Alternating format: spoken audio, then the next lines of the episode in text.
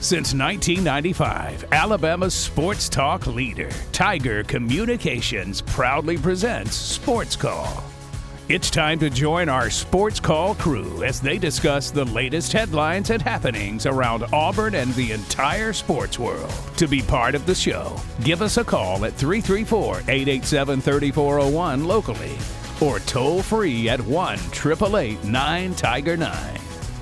We're taking phone calls all show long and want to talk about whatever you've got on your mind. And now, coming to you live from the loveliest village on the plains, Auburn's first and Auburn's favorite sports talk show, Sports Call.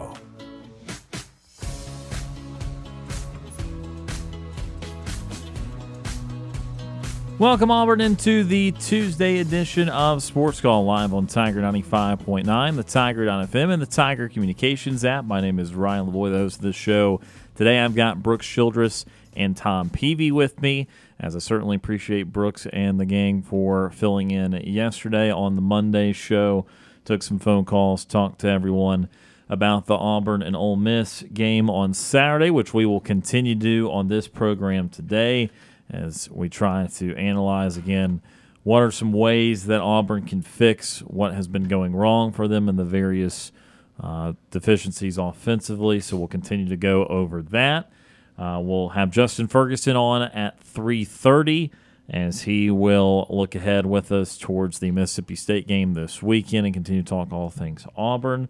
We'll also talk uh, some other football items today in the college football world as a, as a, a whole after the guys talked a little bit about the SEC yesterday. So we'll talk some big time college football topics. Also, do about 10 or 15 minutes.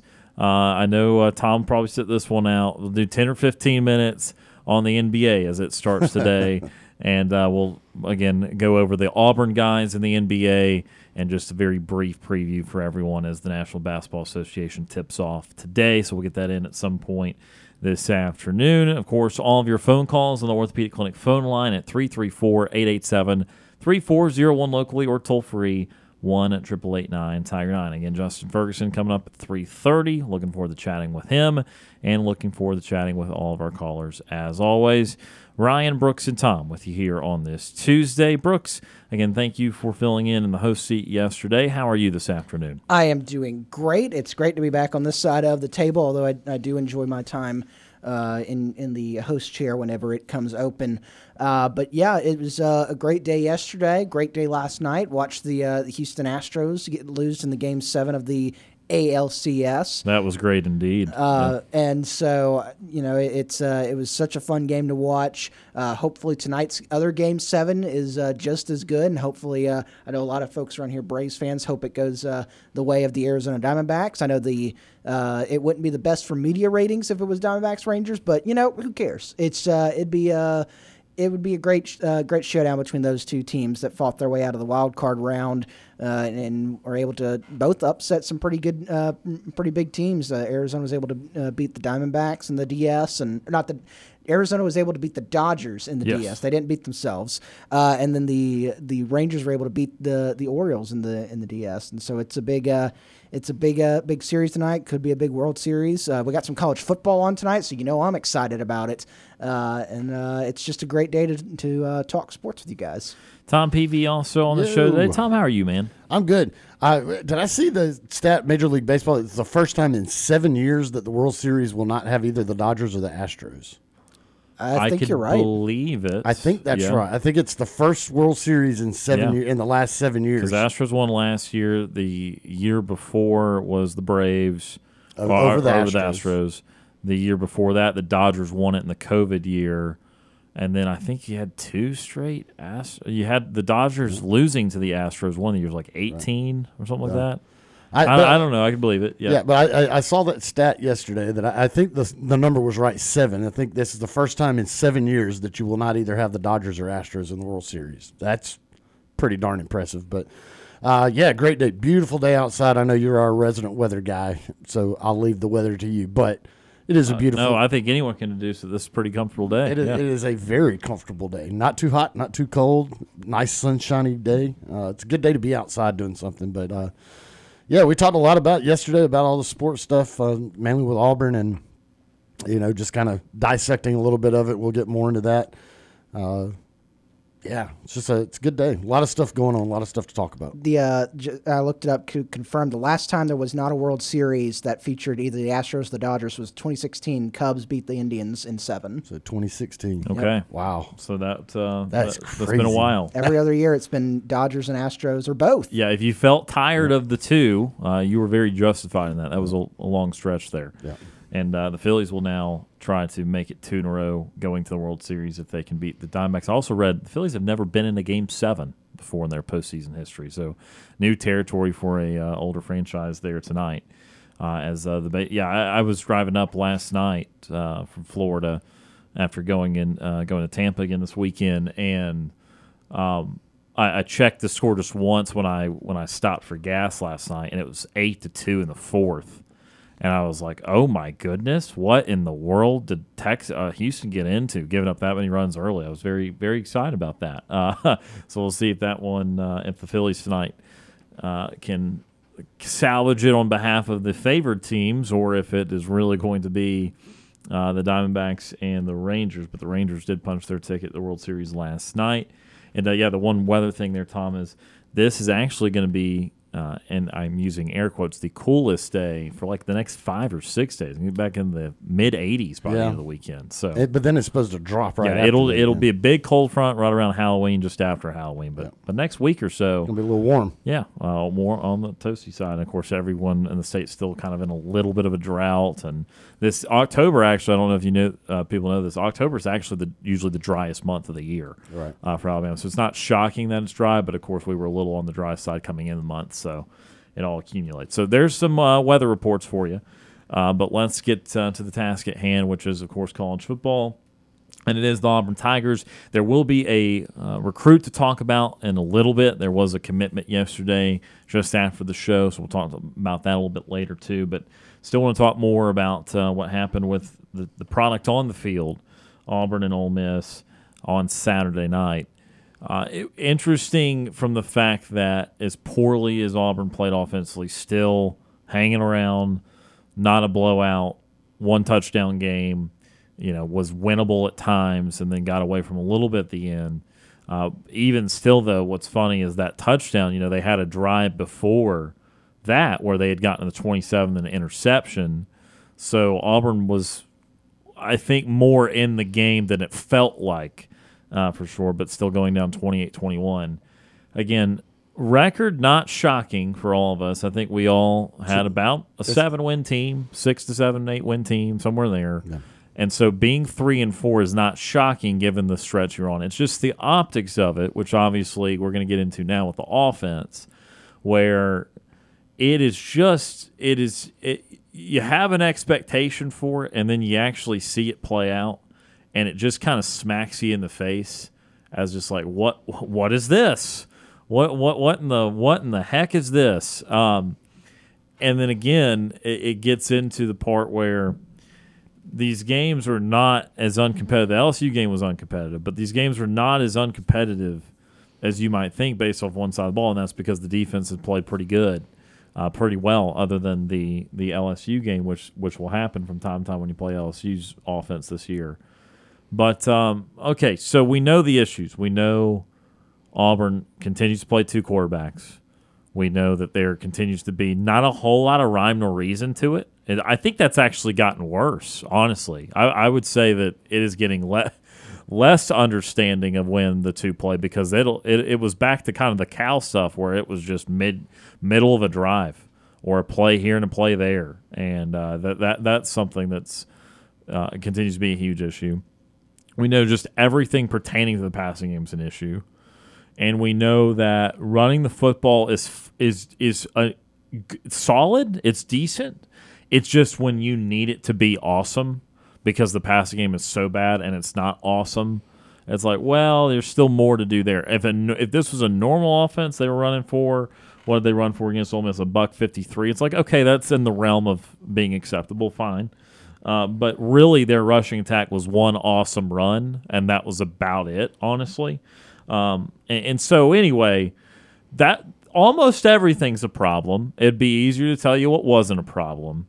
So let's start with the show with what do you want to see differently? What are the fixes in your minds to all the problems, and what things are not fixable at this point, seven games into the season? Oh boy, um, I know, but we got all day. We got all day. You know, the, the the thing is, the, the offense just feels so broken that I can't just. It would just be easy for me to say, "Well, fix the passing game." Well, uh, yeah, With what? Sure, exactly. Um, I- nothing is working, and that's the thing. Is that there's no deep shots.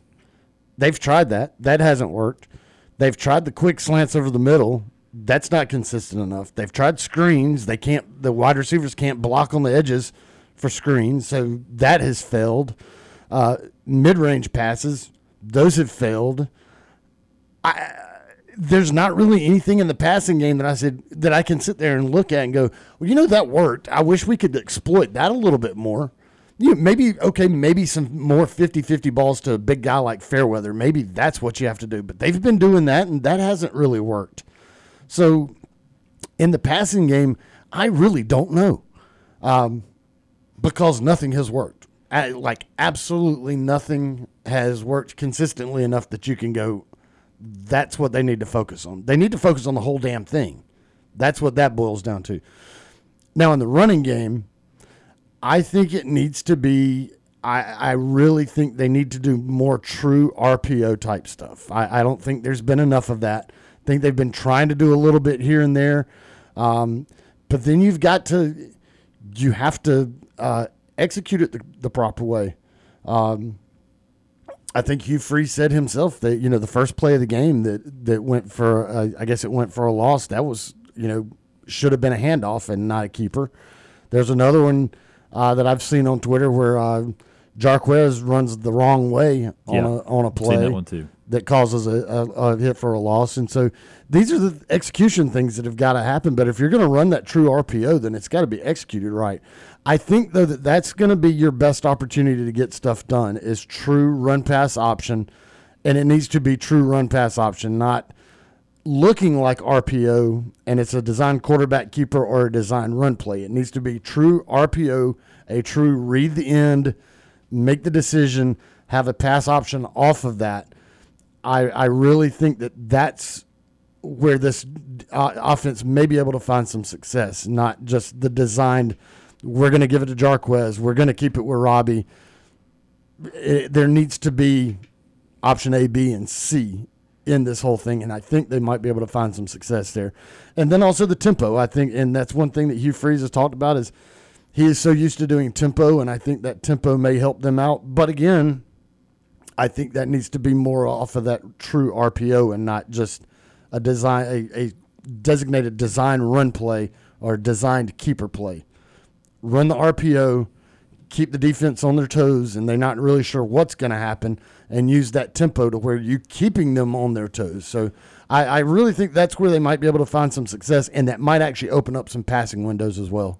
So you want more RPO, want more tempo. Yes. Now with what quarterback? Yeah. There's so many. Again, I mean, th- there's a multitude. well, no, issues. well, no, Yeah. I, honestly, uh, Caleb Williams. yeah. Yes. Yeah. Yeah. Michael Penix, yeah. Bo Nix, or I, you know, I honestly though, I mean, I if I I don't like, I don't really, I don't like either the option. I, I just don't like either option. But I feel like if you're going to run a true RPO, then I think Robbie Ashford is the guy that has to do it. Um, I think that right uh, now Payton Thorne has shown that he can run, but Robbie can run better. Um, they're both they both stink at throwing the ball. So, I, you know, that's just kind of a draw there. So, I think in that case you have to put your better runner on the field. Uh, I think that in a true RPO situation, Robbie provides more of a threat than than Payton Thorne does, and so I would have to go Robbie. And then he is also able to, to pass just enough that if it does open up for a a pass on that RPO, then he can at least get the ball out there. I mean, he's not gonna he's not to try to throw it 15 yards and it's only to go five. I mean, he, he might throw it 20 yards instead of 15. There's a problem there, but you know he can at least get the ball there. Um, so yeah, I think I, I think I'd have to go with Robbie on that one. If you if you're running true RPO tempo, I'm using my air quotes. If you're running the Gus Malzahn style offense, Yeah, then the mid to yeah mid then then yeah. Robbie Ashford has got to be your guy. All right, Brooks. Same same stuff to you. Um, we know the problems. What solutions do you see, or what would you want them to try? Personnel, style, everything. Give it to me. You see, something that I've noticed these past few weeks is they are trying to get running backs more involved in the pass game, as well as the tight ends a little bit more involved in the pass game. Obviously, not it's not working with the wide receivers. Like Tom, you ran through everything there. It just nothing is stuck. You you've thrown every you've you've literally done what you say. Throw everything at the wall, see what sticks. Well, you know what? Nothing did. So put it back in the pot. Let's try to keep uh let's try to keep boiling that water a little bit and, and see if that pasta cooks a little bit longer. But I, I think that you've gotta in the past game you gotta work those tight ends a little bit more. You gotta work those running backs into it a little bit more. I do really like the idea of getting more uh, RPOs into there, but the problem is is if you're you know it, unless it's wide open, either of these quarterbacks, I really don't trust you in the P part of that. Yeah. Um, it's I think you need to go a little bit more if if you're going to go Robbie Ashford. I think you need to go what you hit on it there at the end, Tom. I think you need to go a little bit more read option instead of RPO, where it's hey, you've got Jarquez or you've got Brian Battie or you've got Jeremiah Cobb in the backfield. All right, this defen- defensive end's crashing down on. I'm going to pull it. I'm Robbie. I'm going to pull it. I'm going to go the other way. I, think you need a little bit more RPO into it, or not RPO, read option into it. Um, where where Robbie carries a little bit more, then you throw a little bit more RPO when when the teams start be, start to you know crash in and be like, all right, we're going to take this whole way. You're like, all right, well I'll, I'll just pull it out and throw it here. Um, I, I think that you know getting those those two position groups involved, the tight ends and the the running backs involved in the passing game, a little bit more here down the stretch needs to happen. I think you need a little bit more read option stuff here. Um, and then quarterback wise, honestly, I just I don't know if it matters. I think here's what you do: you you decide on who your starter is going to be. Like this past weekend, you know, it was kind of weird. They announced Payton Thorne as a starter on the jumbotron pregame, but then Robbie Ashford trotted out there for the first place. So technically, he was the starting quarterback. Um, you stick with one for a drive. If that drive doesn't do anything, then you put the other one out there, and you you don't pull them middle drive. I, I'm I'm I don't- I don't know about these packages stuff. I know that you know once you get in the red zone, it can work, but you know rotating quarterbacks in and out willy nilly. You know, it's the GIF of uh, of Michael Jordan say, "Stop it, get, Get some, some help." help. That's what we. That's what needs to happen here. You need to stop it, get some help, let one quarterback run the whole drive, see where it goes, and then the other one go out there. If the, if you're not happy with how that quarterback does, put the other one out there, uh, and and see how uh, and see how he fares. But it's just something's got to change, and you know it's it's it's going to be it's it's rough. It is like we've talked about. It's so so rough on that offensive side of the ball. Yeah, they they've really backtracked again in the the quarterback rotation part of it because they'd gotten to the point around a Texas A&M game where there were they were pretty much willing to see one guy for one half with a play or two for Ashford. They were basically like, okay, Thorne's going to play the entire first half, and he did, and he didn't do it well.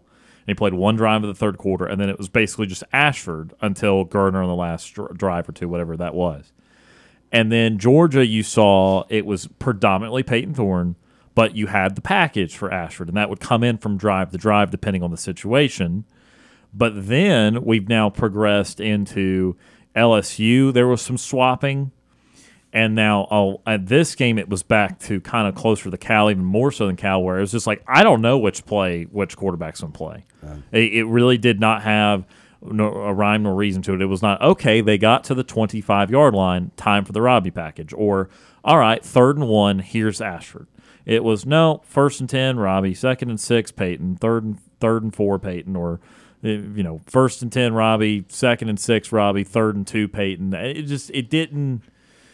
It didn't really have what seemed to be a linear thought process to when the two would play. It was we're going. It was almost like you were going to try to surprise the defense in theory by which quarterback was playing in which which snap and which down and distance. And of course, that's just not something that you ever want to be able to do. But the problem is, and I try to understand the thought process, even if I don't agree with it, which I do not. I do not agree with playing two quarterbacks in that manner. Really, I don't love. I've still seen very few situations where two quarterbacks has actually worked, even in a very controlled environment. So I'm really, I'm not 100% opposed, but I'm damn near close. Uh, I, but I still try to understand where someone's coming from. And here's where Freeze and, and the offensive staff is coming from. Neither quarterback's any good, and yet they're different. So they're a different kind of of. I don't want to say yeah. I'll say bad. They're a different kind of bad. I was yeah, about to say, they're, they're a different both- kind of bad. I can't miss different it. kind yeah. of bad. I was going to say, I was about to say, if you're not going to say it, I will. Right. They're a different kind of bad. And so they di- they do different things poorly and they do some of the same things poorly, but when their their style quarterback is different. And so what you're trying to figure out is you're, if you're going to play someone for the whole game and try to maximize what they do less poorly, then can you actually flourish enough with that for 60 minutes? And what they've thought of is the answer is no. We can't. We just can't figure that out. Now Auburn, to some degree, last year was able to figure out how to at least get some sort of steady footing with Ashford playing entire games last year.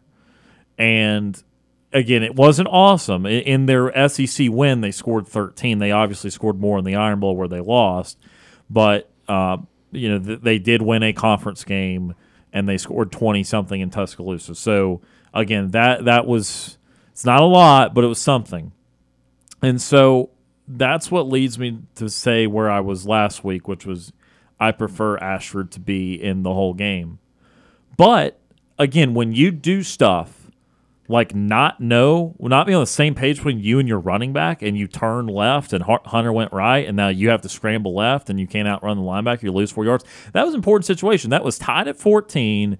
That was early third quarter. You were near midfield. You had like second and medium, like second and four or second and three, and you lost four yards on that. Like that's a sequence where you're one or two first downs away from field goal range and you could end up taking a lead in the second half and the momentum that that brings and you just you, you, and you didn't even turn the right way. And like that's that's not a i can't i can tell you the right thing a hundred times but that does not guarantee that you will do that correctly. And so that's an ashford and hunter dilemma there. And another ashford problem was the interception where he clearly just decided, I'm going to throw this deep ball no matter what. It was covered perfectly. The the man coverage was there and the deep safety help came over as he should and it was an easy interception. So it's like I can't I can tell you the right thing so many times. But if you're going to make two decisions like that, once in the run game, once in the pass game, you've covered your bases in terms of he is bound to make a poor decision at any moment. And then with Payton Thorne, we've known time and time again there are or there are issues in the passing game, some beyond his control, but he has also made it hard at times because he doesn't process things quickly and he doesn't find the ran he he's not willing to try to throw someone open. He's not willing to try to th- make the tight window stuff. And so what I'm saying basically is they've all shown all their problems in the various ways. And then Thorne obviously has the built-in problem of he is a okay runner, but obviously he has some athletic disadvantages there. He's not the fleetest of foot, he's not the shiftiest, so there's going to be certain limitations there already built into it. So it's like you already see very obvious problems that the coaches see and we all see that make it hard to build a full game plan of plays around the guys. Like I again, I don't agree with it. I think you should still rock with somebody. But I see where they're coming from because nobody does enough well to be comfortable with 70 offensive plays in a game. Uh, because even when, again, like I said, even with Ashford's specialty, he's still turning the wrong way from time to time. And you can give someone all the RPOs and, and all these things, but if these guys are not making correct decisions, then you can't trust them to make the correct run or pass decision all the time. And then when someone like Payton Thorne, who does make the right decision in a one on one passing attempt, like a fade down the sideline or whatever, these guys don't win the 50-50 battles. So again, it is it is maddening because we come up with what we hope are solutions, but there's nothing guaranteed to work. Like the, it, there's no like this is absolutely the A plus answer here. You're going to get full credit. Awesome, you found it. Uh, they are grasping at straws, and and it's because there's an issue everywhere. There's an issue with receivers. There's really two issues with receivers. Sometimes getting open, but then also not winning a contested catch, even though there's big bodied receivers on this team. Again, with offensive line, it's fine. It's not awesome though. It has its breakdowns. It has missed assignments from time to time. Quarterbacks make poor decisions. Uh, running backs are not. They're kind of falling under the category. Hunter, I know, had the big carry, but they're kind of falling under the category of they're kind of just getting what they're given. They're not able to make a five yard run, a ten yard run right now. They're not able to make a three yard run, a seven yard run, that type of thing. And so you're just kind of stuck with a bunch of problems with solutions that may or may not actually be on the team and with a, a fundamentally different approach needed to what they've been doing but when you can see why they're hesitant to change that approach. So we're going to continue to get into it uh, throughout the show today, but we do need to take our first time out. When we come back, Justin Ferguson of the Auburn Observer will join us. We'll ask him some of these pressing questions about what, if any, solutions are available to the Auburn offense ahead of a winnable game against Mississippi State this Saturday. You're listening to the Tuesday edition of Sports Call on Tiger 95.9.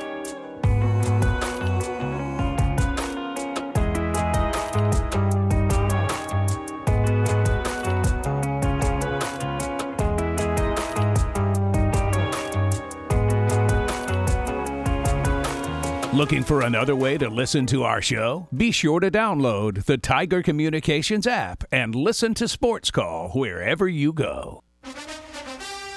The Atlanta Falcons are back in the hunt for a playoff berth, and you can come along for the ride. Tune in to your exclusive home in East Alabama for the Atlanta Falcons. Tiger 95.9. This new look team has their eyes set on the playoffs, and you don't want to miss a single second of the action. Coverage from the Atlanta Falcons radio network begins two hours before kickoff. It's another action packed season of Atlanta Falcons football on your home for the NFL in Lee County. Tiger 95.9. Brought to you locally by the Orthopedic Clinic, Peak Insurance, Tallapoosa River Electric Cooperative, and Troy Bank and Trust.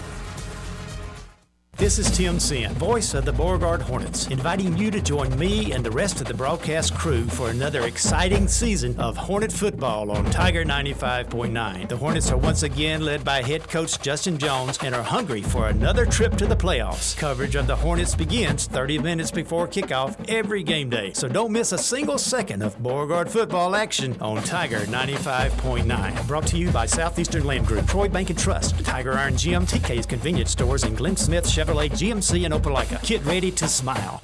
Now back to Auburn's first and Auburn's favorite sports talk show, Sports Call.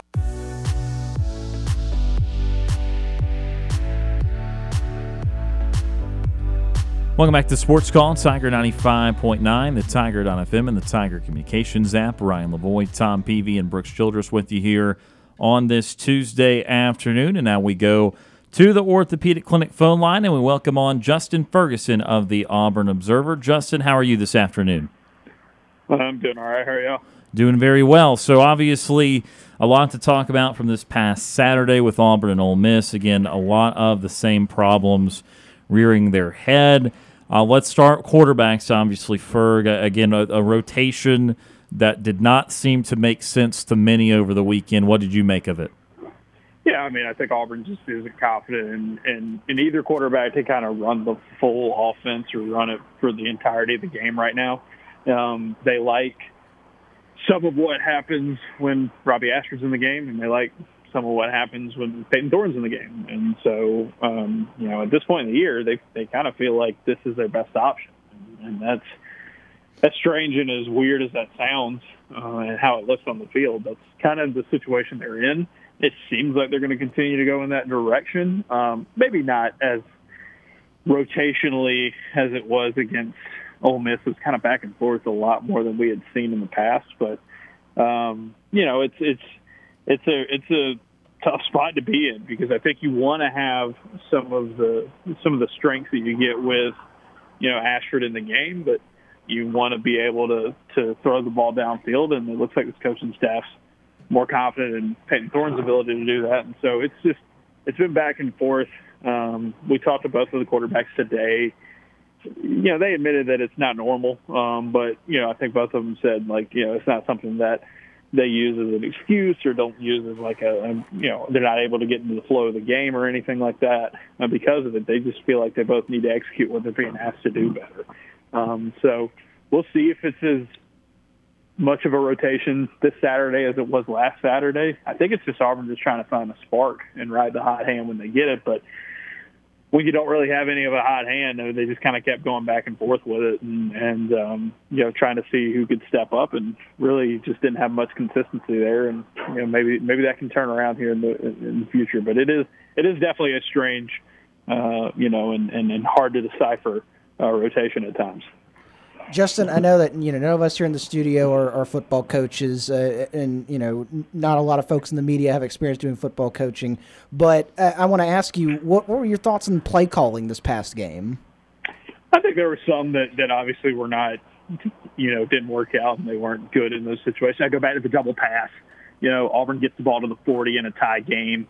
Um, you know, you're, you're nearing field goal range at that point, and, and you call a play where if it hits, it hits but if you know if if it gets blown up, it's you, you knock yourself out of field goal range, and it's it's a risk. It's, it's definitely a risk. I understand wanting to try to dial something up and create a big play, but you know obviously it's backfired. There's some short yardage plays where it feels like Auburn's just not very creative uh, on what they were doing with their short yardage stuff. Um, thought there were times during the game where they kind of abandoned the passing game, um, which is something you just can't do. Like I know I know plenty of Auburn fans are sitting there saying, "Well, you just need to run the ball." A ton and and uh, you know lean on it, do kind of what you did in November last year with um, with Robbie Ashford, and, and I get that, but I I do think you know you just you got to have some sort of balance. You got to be able to at least have a threat to throw the ball downfield. Uh, and I felt like when Auburn went away from that um, on Saturday against Ole Miss is when they re- that offense really just started to grind into the dirt a little bit. A lot of three and outs in a row. So you know, uh, there were some calls that were made that were good um, that weren't executed. There were some calls that were made that were good that hit. Um, but yeah, there was, you know, there were there were uh, a decent amount of calls and decisions where it's just like it just feels like Auburn's just searching. They don't really have any flow or rhythm or continuity right now, and coaches are just trying to kind of feels like a dart throw sometimes. You're just like, all right, maybe this works, maybe this will work. And uh, when you're doing that and you don't have a whole lot of confidence right now in what, what's going on, it makes it a whole lot tougher to, um, you know, get get those play calls. Justin, do you think that Hugh Freeze gets more involved in play calling as the season goes uh, finishes out here?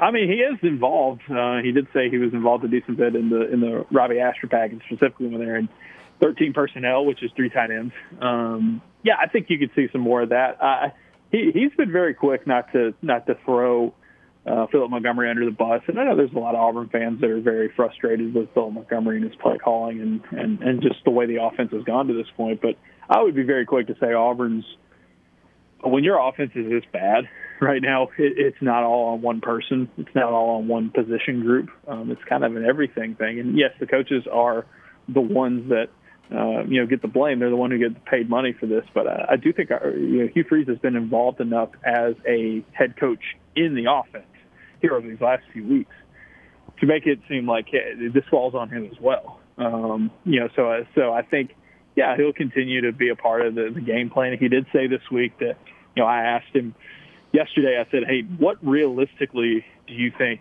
um, can get fixed about this offense at this point in the year? And he says we we can definitely be better, and it's going to be his goal for the week to to figure that out and and to and to um, you know, he said he, uh, that that was going to be his main goal for the week was just to figure out what's wrong on offense and how he can how he can fix it, like find ways to fix what's going on. And so I do think he's going to be more involved, but I do also don't think that is a indication of him losing faith in you know uh, Philip Montgomery or you know being on the verge of you know I know I know Arkansas fired Dan Enos this this weekend, um, and I know Auburn some Auburn fans were trying to ramp up for something like that. I, I don't I don't I don't get that vibe from from Auburn at all right now.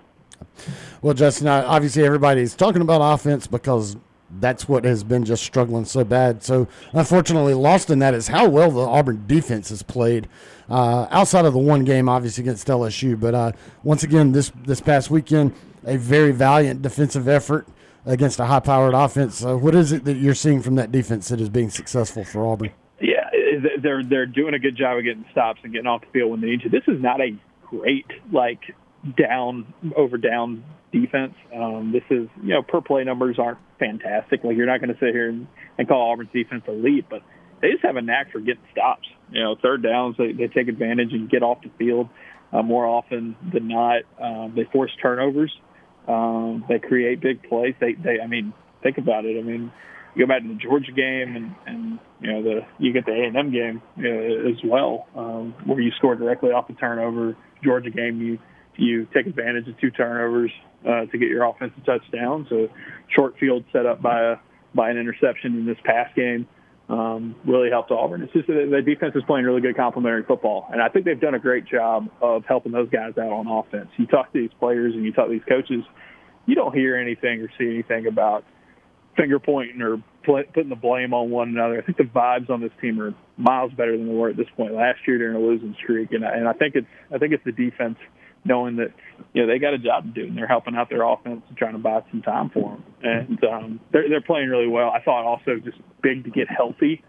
Uh, Austin Keys out there uh, on Saturday helps that linebacker rotation. Keionte, I think Scott making plays um, in his return, uh, and it just that helps out the, the nickel spot so well as well. So I think this defense is getting healthy, and they got a wake up call two weeks ago. I mean, they they they they got torched by a pretty good, uh, pretty elite, I should say, um, LSU offense, and they felt like they let themselves down because you know it's one thing if the offense just carves you up and they're just better than you, but but I think Auburn came out of the game saying, man, we effort and energy and mistakes got to clean a lot of that up, and they did. And they held a they held an Ole Miss offense that is pretty good in check for a lot of that game, and and, and responded after that that tough start.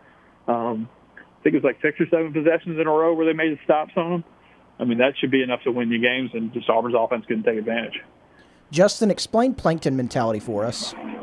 yes, so this is this is the story of the day. Um, yeah, uh, so Jaylin Simpson posted this last night on Instagram, and it was just a bunch of pictures. He had the caption "Plankton mentality," and so Nathan King uh, asked him about it uh, today, and he said uh, he, he, it was a really funny answer, but it's just basically like, hey, uh, if you know anything, Plankton, the, the, villain on SpongeBob, it's he's got one goal in mind. He's he's going to get the Krabby Patty formula. That's all he's going to get. And it's a one track mind. Got to go get it. Got to go get it.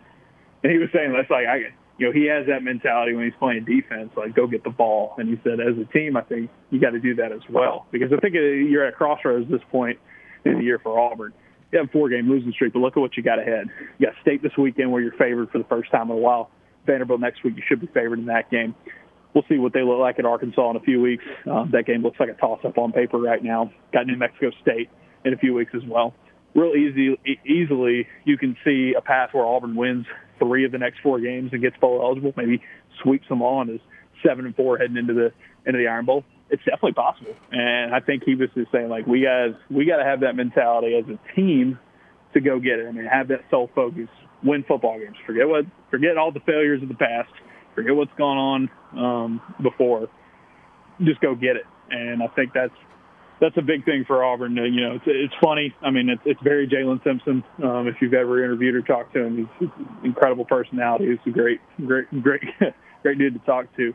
But I do think there's there's a kernel of truth in that for Auburn. It's just like, hey, um, you know, you may have failed over and over and over again here um, these last four weeks, but man, you've got an opportunity right here in front of you to to you know go to a bowl game, potentially have a winning season, give yourself some momentum for the future you just got to go get it.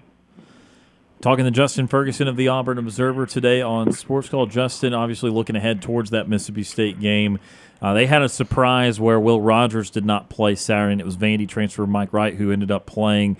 Uh, so, what, what is the status of Rogers ahead of this game, and how does that change the dynamic of things? Unclear at this point. Uh, Auburn is preparing for both Rogers and Wright to play. Um, obviously, with Will Rogers, I mean, his two games he's played against Auburn he's been phenomenal. And I know Mississippi State's not the same team that they were last season, uh, last two seasons. Um, obviously, with with Mike Mike Leach's passing, they've kind of been in a little bit of an identity crunch this year on offense. Um, but Mike White, uh, Mike Wright, I should say, has, has played a decent amount of SEC football as well. So who, whoever lines up back there tomorrow or on Saturday, they can't. I don't think Auburn can kind of sit there and think, you know, it's going to be easy. Um, you know, so for for Auburn, I think you're coming off a game if you're Mississippi State where you only scored seven points and against an Arkansas defense that hadn't been playing pretty well. Um, so I think for Auburn, it's just they have the ability to hold this team down. And you have played, um, you have played four of the top five or six offenses in the SEC right in a row here. Um, you know, when you throw in A and M, at least the, the top three in the last three weeks. State's not that. Um, and so for Auburn at home, you need to take advantage of it. But yeah, I, it'll look a little bit different if, if Wright's in the game. Wright's been more of a runner. Obviously, Will, Will Rogers has been the, the quintessential kind of air raid quarterback, get it out of your hands quickly type of dude. Um, so I think Auburn's going to be prepared for, for anything from State on Saturday. But, um, you know, it's just not the same weapons that we've seen State have the last few years. Um, I think the bigger – concern in this game and the bigger matchup problem for Auburn this game is, is Mississippi State's defense. Um, obviously, Zach Arnett, their new head coach, is a defensive guy. That's what has been his um, mo his entire career. Very disruptive de- defensive front. Uh, they stopped the run fairly well. Haven't given up a 200 yard game this year. Um, averages is not too too high. Um, they are very disruptive in what they do, trying to um, you know kind of create chaos. Um, they'll do stunts, twists, a ton of stuff, just try to get after a very innovative, creative defense that Arnett runs. And so for Auburn, it's just your offense is struggling. You're going to play a defense that's going to try to trick you into a lot of stuff. Uh, you got to be on your P's and Q's for this one. All right, Justin. I need two very quick fun with Ferg things from you. One, I need sure. the I need the review of Killers of the Flower Moon, and then mm-hmm. two, I need to know how excited you are to watch Steph Curry play basketball again tonight. Very excited to watch Steph Curry play basketball tonight. Still working through my feelings of Chris Paul playing on, on my favorite team. Sure. That, that's going to be hard. That's going to be hard to deal with. I'm, I'm just going to be honest there. Uh, Killers of the Flower Moon, one of the best movies I've ever seen. Period. Um, I, I watched it with uh, Dan Peck uh, and uh, Adam Cole. My dad also. My dad had read the book that it was based on, and really wanted to see it. And we both, we all just were kind of sitting there like, this is, it's a masterpiece. No spoilers or anything like this, but I'll tell you this um, this has been a year for long movies. Um, you know, uh, Oppenheimer in the summer was about 320, 330 um, in terms of time duration. I, I really enjoyed Oppenheimer. I, I loved it. Um, thought this movie was better. Thought this movie commanded my attention better from beginning to end.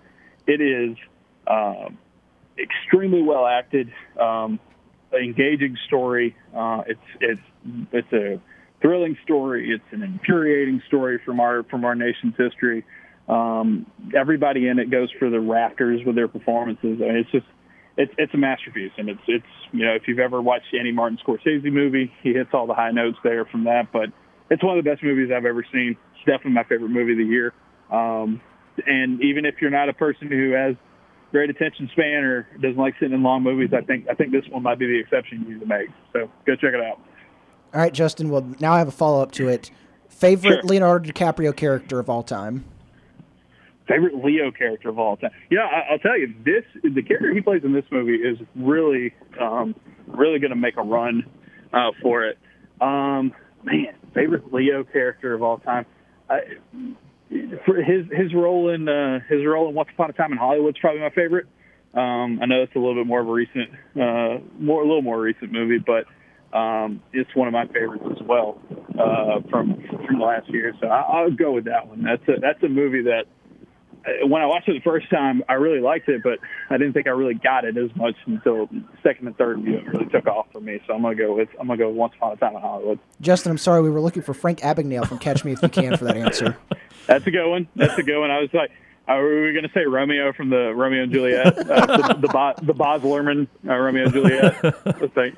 I will tell you the one the one that always got me is I know he won the Academy Award for The Revenant, and that was just like a lifetime achievement award. Um, Revenant's a fine movie, but it was not like Academy Award winning performance. I thought, but he got to do a bunch of crazy like hard uh, hard method method acting, and so they finally gave it to him. But yeah. Yeah. You can, that's a, that's a great one as well. Yeah, no, I don't know if uh, we never have this kind of discourse around movies, but I don't know if there's too many better duo director actor duos than Scorsese and, and DiCaprio. I mean, they they Oh man, pounded a lot of them out, and I, I looked on the IMDb page. I think they got one or two more in the works too. So I think they're just Yeah. going to kind of go out together. But uh, certainly appreciate the time as always. For what do we have going on at the Observer here in the coming week? yeah, yeah. So I mean, if you if you like stories about Auburn's offense, one, what's going on with it, and two, how they can fix it. That's the first two uh, uh, newsletters this week. Uh, you can check those out. Um, and then tomorrow, I'm, I'm writing about plankton mentality because that why not? Excellent. That was the sto- that was the story of today's uh, viewing window, or and and, and um, you know, not viewing window yet, but our interviews. Uh, and so got that uh, 13 for 13 uh, on Thursday, mailbag on Friday.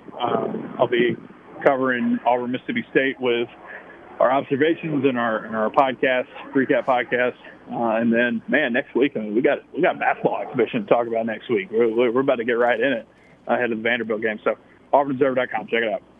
As always, Justin, we appreciate the time. Uh, we again look forward to chatting you with you down the line, and uh, we're absolutely thrilled to, to catch uh, some of these great movies out like Killers of the Flower Moon. So again, appreciate the time today, and we'll look forward to talking again soon. Absolutely, thank you. That is Justin Ferguson of the Auburn Observer joining us today on Sports Call. Just a couple of minutes left here in the first hour, so we'll keep it right here. Uh, yeah, no, I uh, I was curious to ask him there about Kill- Killers of the Flower Moon because I knew he uh, wrote a great review about it. He went opening night. Too. Yes, he did. Um, opening night in the morning, pretty much, because Yeah. it is a long movie. Do you okay? Are you guys fundamentally opposed to long movies? No. No. As long as it holds my attention. Sure. As long as I it's not sat through all of Titanic. Yeah. Sure. That. that. was a four-hour movie. That's wasn't also a Leo movie. Yeah, And it all, yeah. yeah, it was. James Cameron uh, directed that one. But you know, I was going. I asked him too there because I can't. I'm not a huge movie buff, although I do watch a lot of movies. But I do not consider myself in that space, and I think Ferg would be.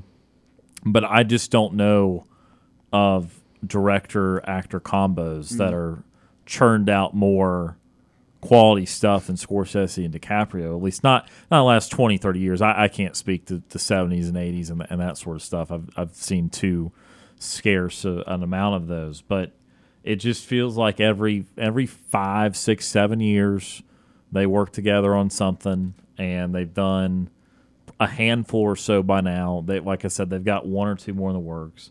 I'm definitely going to end up seeing that soon. I know Brooks that you're planning on too. Yes, sir. Um, but yeah, no, I'm good with the long movie stuff. It doesn't bother me. In fact, I would also say I know that some people, and, and I can see the counter argument to it is like, oh, well, I didn't want to be in the theater for four hours uh, by the time previews and everything went. But I'd also say, like, with rising prices of the of movie tickets and concessions, all that, like, you get more bang for your buck if it's three and a half hour, three three and a half hours Yeah. than if it's you know an hour 30 which again there's a place for all of it but i'm just saying like i think the the general populace does not love the three hour movie stuff but i so i'm just providing counterpoints to it. But uh, anyway i certainly uh, looking forward to that one. Again a minute or two left in the hour. Ferg, a lot of great points there. Uh, next week is the week we're going to start honing in a little bit on basketball too, because as he said, the exhibition's coming up. Uh, Auburn playing in the state of South Dakota against Baylor's two weeks plus away, uh, so it's coming up very quickly and getting a lot of basketball excitement, and that includes uh, obviously Auburn, but also the NBA, which will be starting tonight and I'm excited about that. Again, in a segment in the second hour of the show at some point, uh, we will get to again updating you on all of the outlooks for the Auburn guys and the NBA. It's just a little bit easier to do that in the NBA than it is in football because it's, it's a little bit harder to say, yeah, so which, you know, how's the offensive lineman going to play this year? I think he's going to be okay. That team's good. All right.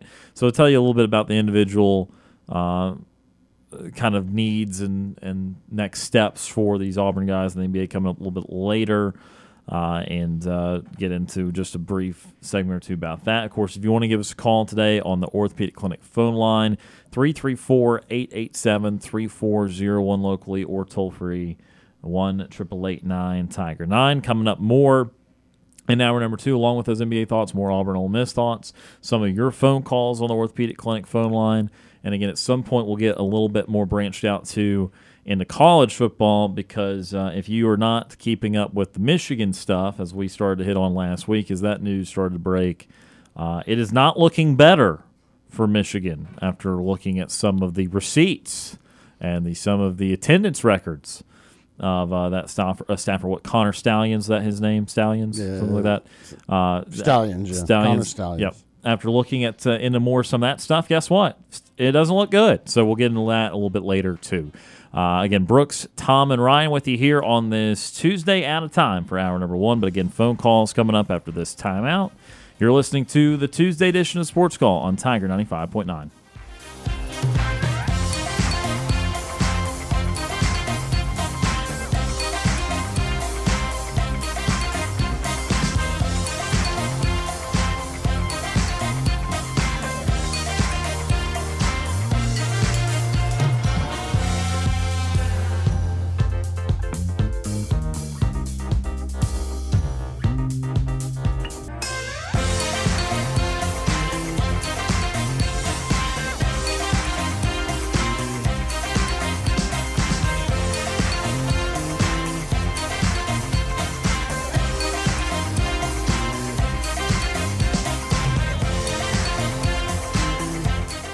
One hour of our show is in the books. We've got more to come. Stay tuned for another hour of Sports Call right after the break.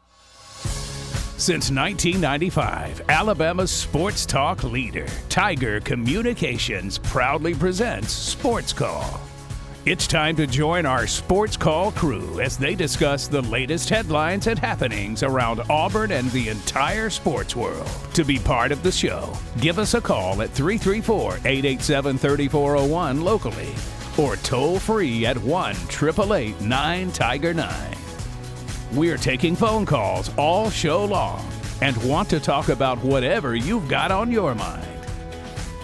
And now, coming to you live from the loveliest village on the plains, Auburn's first and Auburn's favorite sports talk show, Sports Call.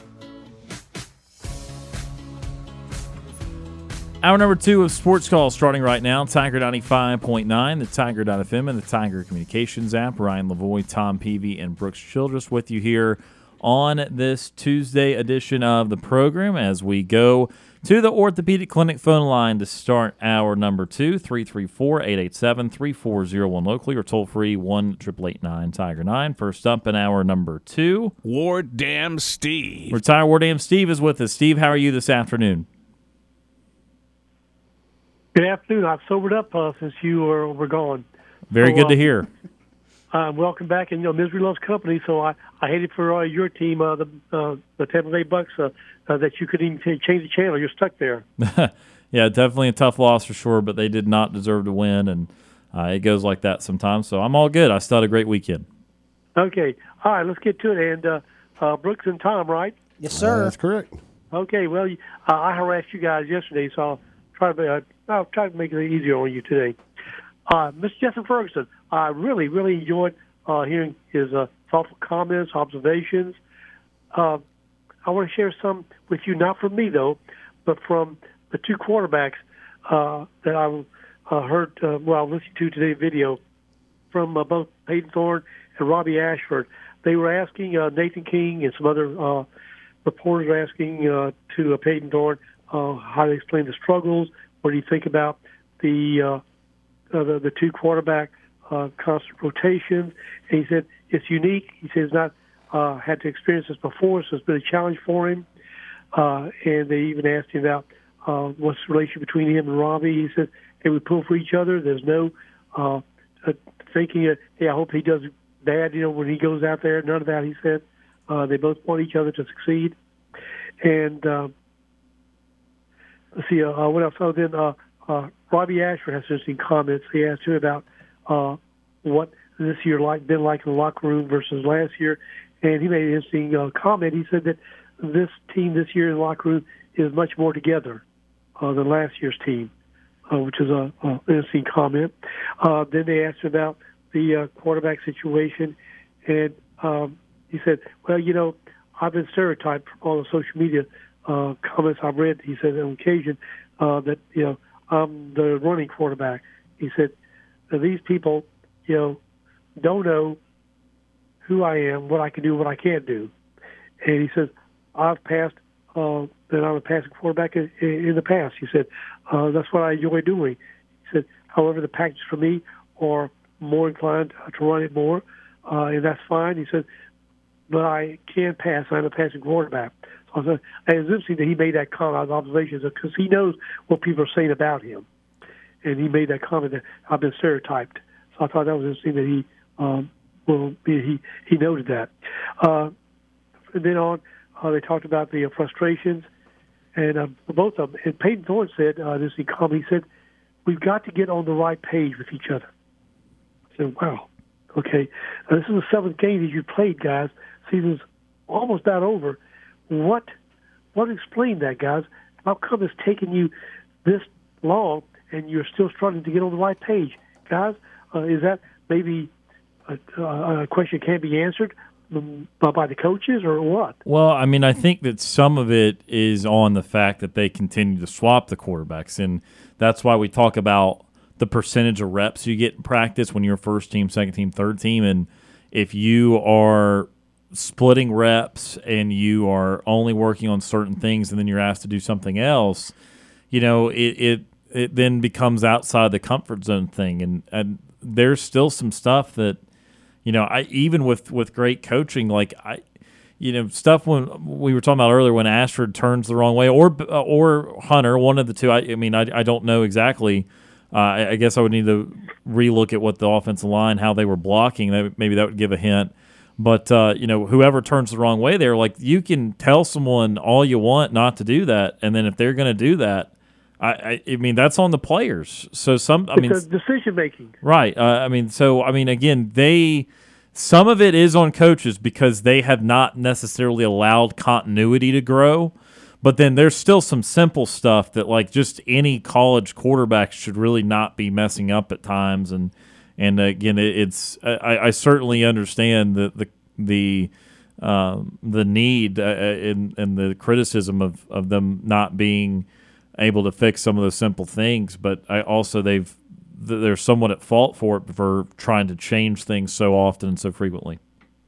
Now, what we'll never know, um, but if I could have a one-on-one with Payton Thorne, I'd say to him, Payton, you passed for thousands of yards when you were Mississippi, when you were Michigan State. What explains that you struggle so badly here in your performance? It's not like you're, you know, a walk-on you're your three-year starter. I'd, I'd like to know what his explanation is. Now, I heard from, uh, in fact, some of those uh, that thing was asked uh, of Robbie Ashford by Nathan King, I think, on his video, and he said he took ownership. He said some of the struggles has, has been on me. He said uh, I, I pressed too hard at times. I feel like it's on me uh, to to make uh, the plays, uh, and he said I need to play uh, less like that and be more relaxed. He said and we and we've told each other that. He said uh, in the locker room this past weekend. And he made a comment. He said, these last five games, he said, we have all talked about. He said, we want to go out with a bang. And in fact, uh, Fair, Fairweather was asked about the remaining games, and uh, his quote was this. He says, the offense struggled, but our defense played amazing this past game. He says, I promised the defense this weekend in the locker room, we're going to find a way to execute out there as an offense. And Ashford reiterated that he, he said, nobody's pointing fingers. He said, the defense even came up to us. He says, "We're not giving up on you guys," and he says, "Well, please don't give up on us because we're not giving up on us." So I'm hoping that that's really, you know, legitimate. And he's just not saying that uh, to be made publicly, uh, just you know, uh, glibly. Um, so it doesn't sound like this team has, you know, given up at all. That they see five remaining games as winnable. Um, but I thought this, he guys, he said he's been pressing too hard, as if he's got to do the right play every time and can't make a mistake. He says we're, we need to have fun again. He says like when I was a kid uh, playing, you know, uh, football with my friends. I said, okay, uh, that's, that's that's well and good, but we've. He said we've had good practices, and in fact, when I'm asked, well, why why has that translated into the uh, uh, game day performance? He said we don't make the right decisions at times. He says, on my part, he says, I've been pressed too hard. He made that uh, he he reiterated, reiterated that comment several times.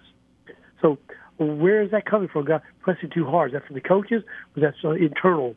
Yeah, I mean, I think that's one of the the cause and effect deals of ha- playing two quarterbacks and having the quarterbacks kind of be looking over their shoulder for when they might get pulled out of the game. Where, yeah, it's a pretty natural thing to say, I want to play really, really, really well so they don't take me out.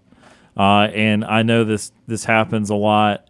I used to feel this way a little bit about basketball, where I'd almost I had to tell myself growing up to like be confident and not worry about missing a shot and then looking over at the bench to see if you're going to get taken out of the game. And that's usually something a quarterback doesn't have to deal with because they're usually the guy and there's not any sort of oh I may get taken out at midfield here and and that sort of thing. So you know honestly I think that's derived out of the initial starts of the year where even as early as the Cal game, the coaches were clearly not very confident in Thorne and in Ashford. And look, to be fair, the flip side of that is, you know, Thorne's got to give him something to be confident about, right? I mean, there's always a there's always a, a, a opposite side to it, but I do think that he came into it um, with lacking a little bit of confidence, just in that again, as he was alluding to you know, you never know when you're getting taken out, and that's not usually something a quarterback has to deal with. And you can see there can be a negative side effect to to constantly rotating quarterbacks.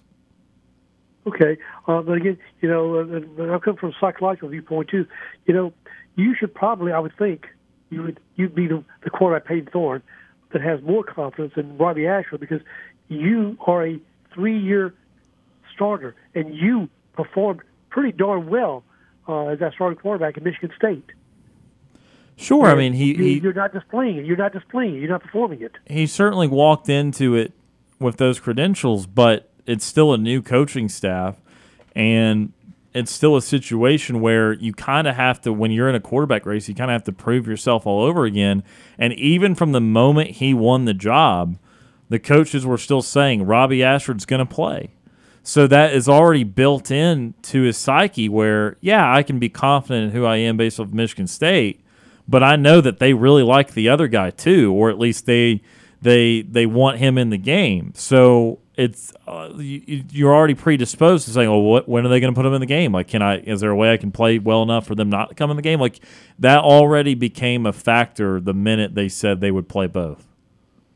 And you wonder, especially with Hugh Freeze's, you know, uh, resume, he must be aware and grasp.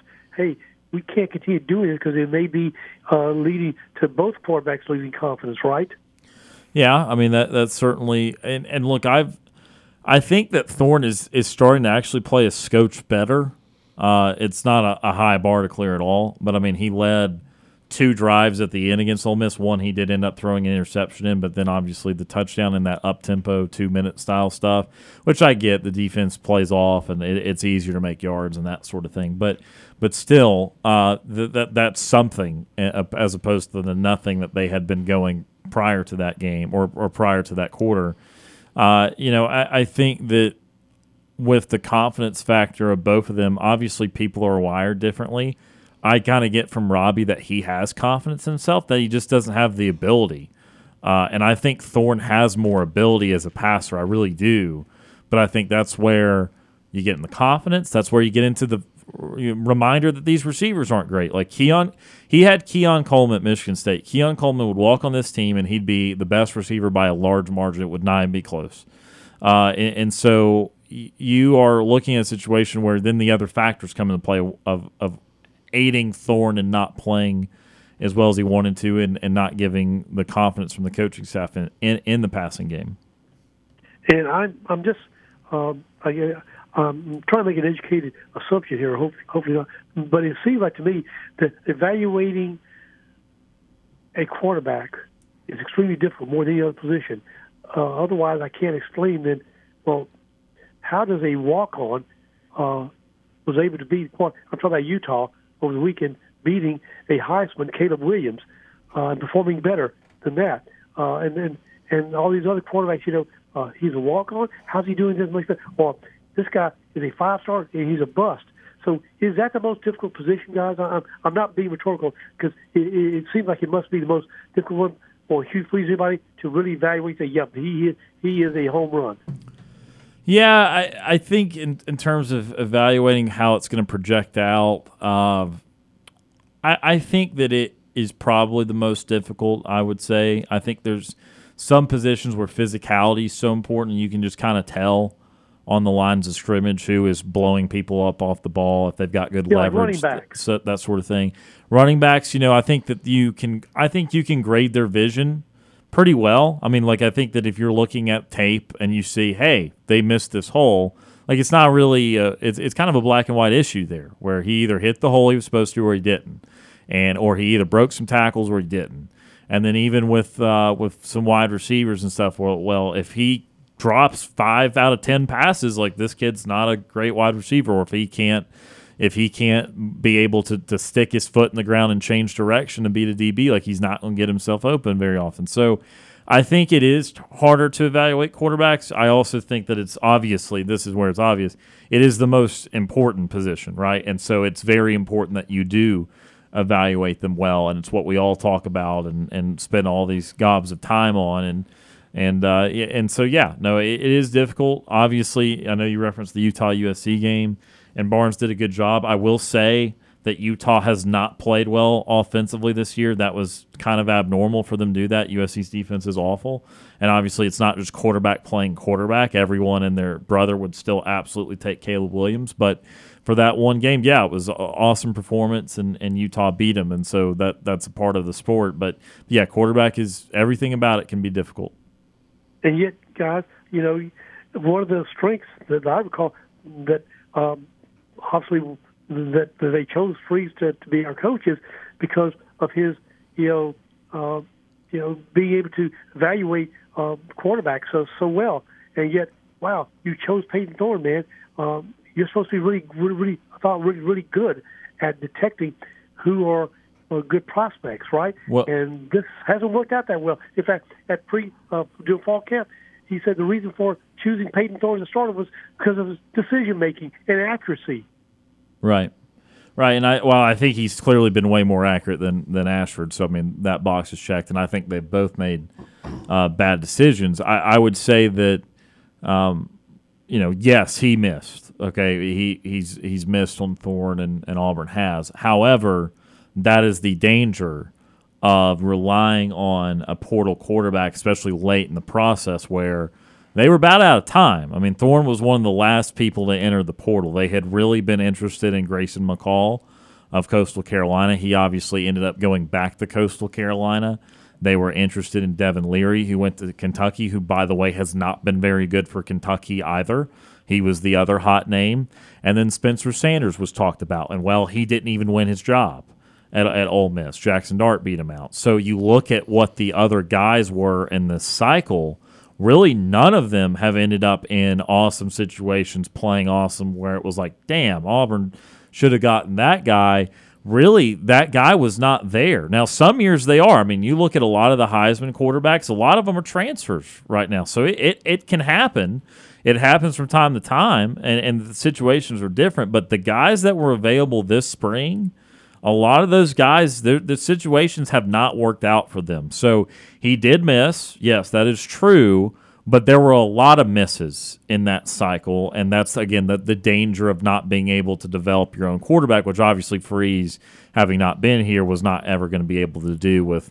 Uh, you know, I mean, he still might end up developing Geriner or something, but I mean, these are not his recruits. So uh, you, you got to give him a chance to get White in here and see how he works with him. Well, maybe I used a, a bad analogy, but I still think of look at what he did with Malik Willis, who didn't do hardly anything at Auburn, right? Sure, and, and he Well, he did develop himself. him, and he did develop him. But also, you you got to say too, and I'm not trying to revision history because he was truly really good at Liberty, but you know you were playing at a certain level of football, and Malik Willis has gone pro now and has not looked good at all in the pro. So it's not like he like he he developed him absolutely, made him better, but Willis still had some limitations, but Freeze was able to, in the scope of Liberty and the scope of the conference, be able to kind of perfect what they needed for that competition. Whereas I still think if Willis goes other places and goes in big leagues, he would still have trouble passing from time to time. But so yeah, Freeze made him better. He developed him for sure, but also each situation's case by case, and obviously uh, we were hoping for that out of Robbie Ashford, but you also had the part where Willis said, "Yeah, I really didn't care enough at Auburn." So some of that was on Willis, where he could have been developed quicker if he had a different mindset. So again, these situations still are a little different. Although I know that we tried to compare them certainly in the offseason. We were certainly hopeful that that situation would occur again with Ashford. Fair enough. Yep. I, I, I recall now he did make those comments. He didn't. He didn't do his best uh, when he was at Auburn. All right, moving on, guys. We yeah. got last a, uh, thing for us, Steve. Caleb Harris, three-star uh, defensive back, committed to us yesterday, right? Yes, uh, we were going to get into that in just a little bit, actually. But yeah, it actually uh, he is the I, I will say great. Uh, you always want to pick up kids from the state of Alabama. Uh, certainly a good thing. It actually did bring Auburn's rating down a little bit in down? recruiting. Yes, because oh he my he is the second lowest rated recruit that Auburn has for 2024. He's a three star player, um, and so it actually moved their average down. Wow, that's a, that's, a call. Okay, do you think anything will happen to Michigan? I think so, but not in time for this year. I think that uh, it's pretty obvious there's wrongdoing, and it's pretty bad wrongdoing. But I just don't see how the, the, the turtle team at the NCAA is going to be able to rule. The you know, team, yeah, okay. be able to rule on this quick enough to get them out of it this year. Okay, and tell me what is the secret for the Diamondbacks? How could they do what they've done to the Phillies that uh, the Braves couldn't do? I think one of the scores was 10 or 11 or 2, wasn't it? Yeah, well, they've hit, hit the and, ball. yeah, and uh, the Braves I obviously know, were but how could the Braves couldn't do what the uh, what Diamondbacks have done? again the layoff is part of it. Uh, the familiarity, I think, is part of it too. And we're- Slump at the wrong time. Yeah, I mean it, it is. That's the the aberrations with baseball, and that that is always going to be that sport where um, that again there there are so many random results that, that can come out of it. And Arizona's still a good team, obviously, but they were not Atlanta. I know that, and uh, but but but uh, the the Braves did not play well. No, none of those teams other than Houston played well in that first series again due to that layoff. Do you think they can do it? The, uh, they can, but I tell you what, it's a tough matchup for them tonight. Ranger Suarez is on the mound for Philly, and he has a sub one ERA in the postseason in three starts. He has been tremendous. So I'm hopeful Arizona will win, but it's going to be tough to score on him. Okay, and finally, guys, maybe you guys can laugh at this because I, I thought this was sad. You know when Auburn's having a bad, bad football uh, season when you not only you're not in the top 25, but the team that is ranked number 25 goes by the name of James Madison. Yeah, certainly a president at one point. Yep. James Madison, think about it, guys. Thank you for your time always. And I know my time is way, way up. But it's good to have you back, Ron. Bless you guys. Good to hear your voices. We'll try this again tomorrow, and hopefully I'll be more sober. So till then, afternoon and War Eagle, guys. War Eagle Steve, appreciate that phone call. That is retired War Dam Steve joining us on the Orthopedic Clinic phone line. Yeah, uh, James Madison is ranked again. They are they and JSU can't go to bowl games. I think this is James Madison's second year in FBS. I could be wrong. I know it's JSU's first, but you have that little little bit of leeway time where you can't play in the postseason. That's a shame James That's Madison's stupid. good. And uh, again, uh, notably not the fourth president of the United States, James Madison, but the, the school. But yeah, no, I, I that that is a shame, and uh, yeah, it's a rough year. But hey, there's a lot of teams unranked, and James Madison's ranked. So again, that uh, that's uh, one of the one of the cool stories in college football how they played this year. We're gonna take our first time out here of the four o'clock hour. When we come back, we'll talk more Auburn football, more college football as a whole. You're listening to the Tuesday edition of Sports Call on Tiger 95.9.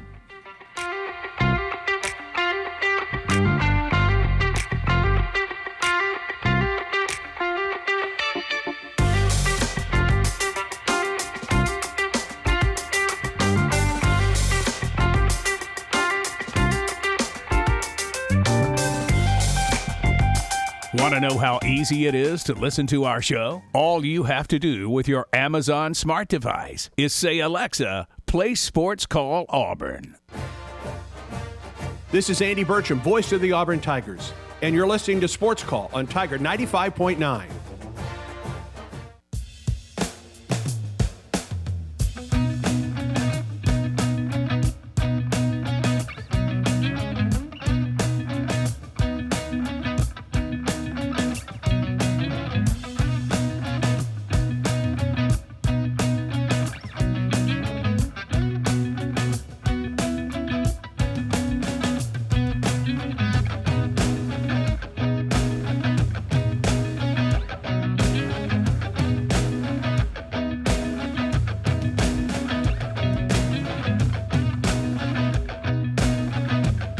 Welcome back to Sports Call, Tiger 95.9. Ryan Lavoie, Brooks Childress, Tom Peavy with you here on this Tuesday edition of the program, about halfway through on this Tuesday. If you missed anything so far, go back and check it out on the Sports Call podcast brought to you by Coca Cola.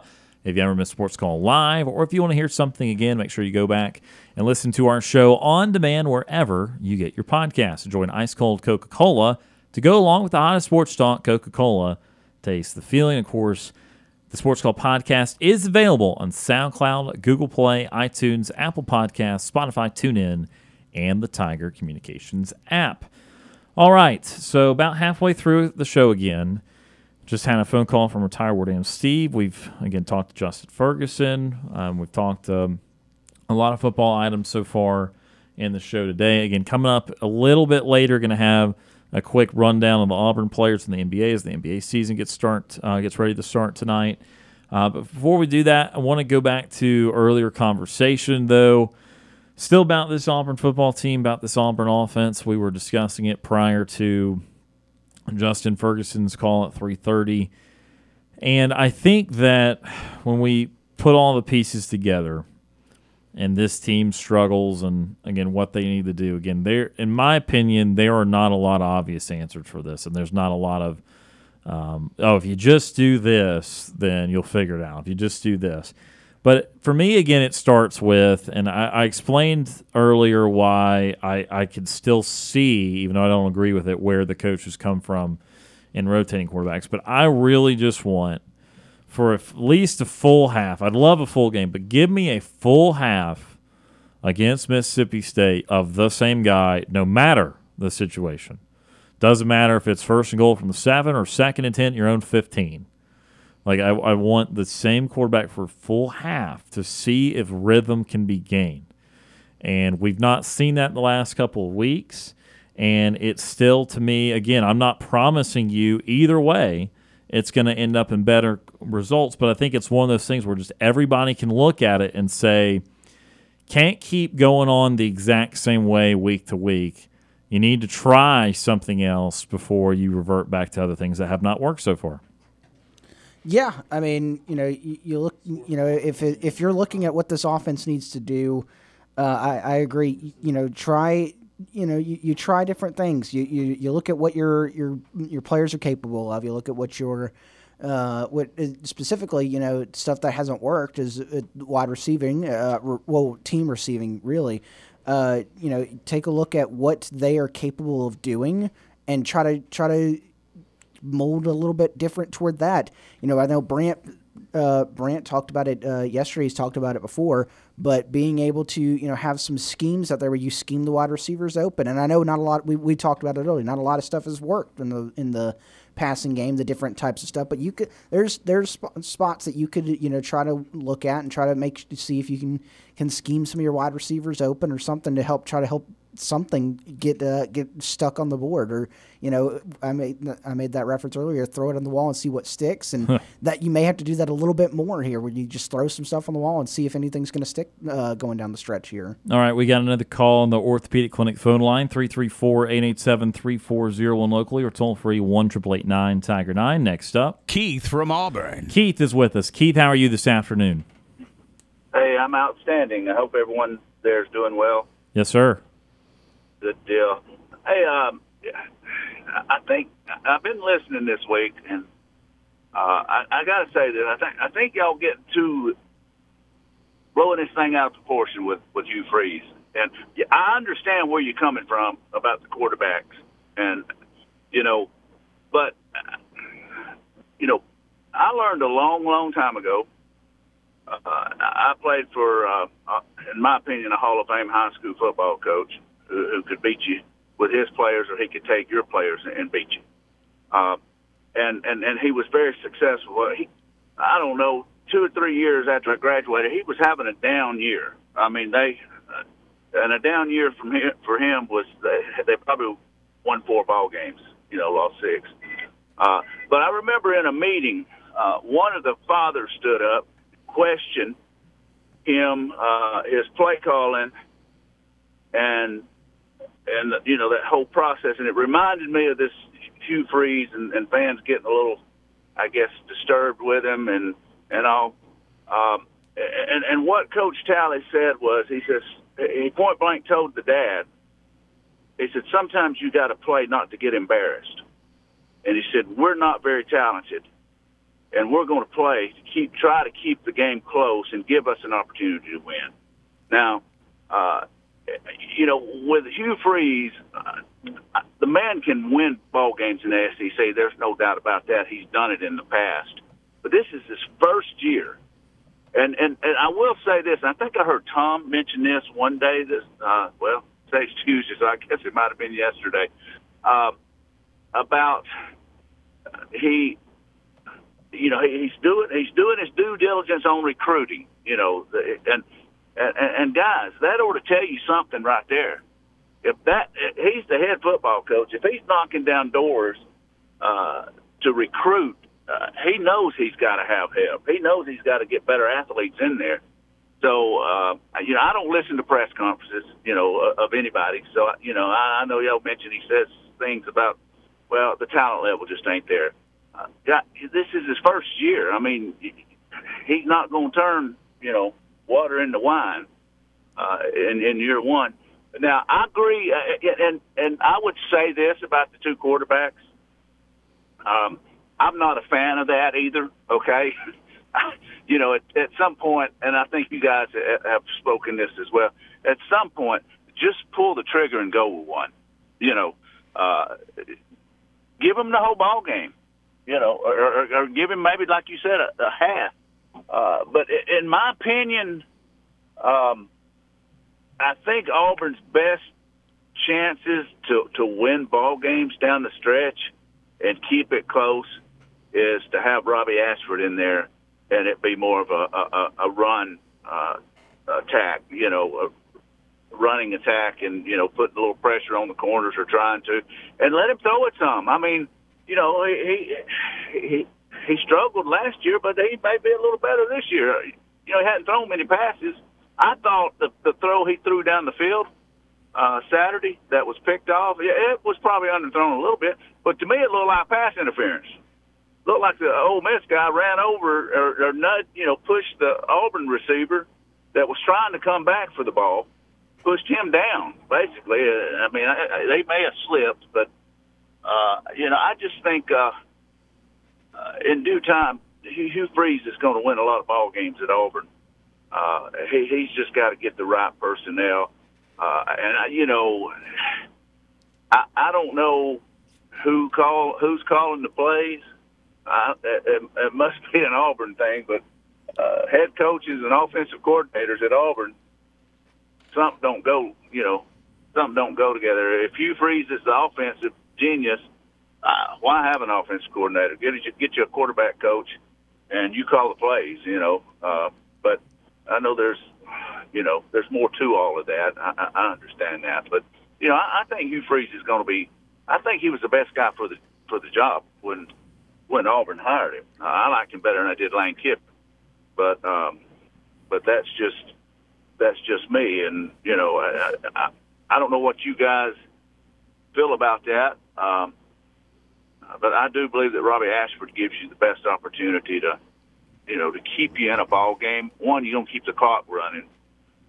Uh, you know, you try to shorten the game a little bit. I, I mean, I, I don't know, guys, what if, if that made any sense, or I'm just rambling on here. No, it no, it made hundred percent sense. I mean, we. So I, I talked about last week. Um, my, my, preference was Ashford to, to flip to Ashford, and it right. still is. I, I just think my biggest thing is I just want them to go away from two quarterbacks for a half to a game, and, and it. I would rather get my second choice of Thorne just to stay committed to one for a little while, than I would rather see them both out there. But yes, my preference is is absolutely Ashford, and it's what you talked about there with the run game, trying to maximize the run game.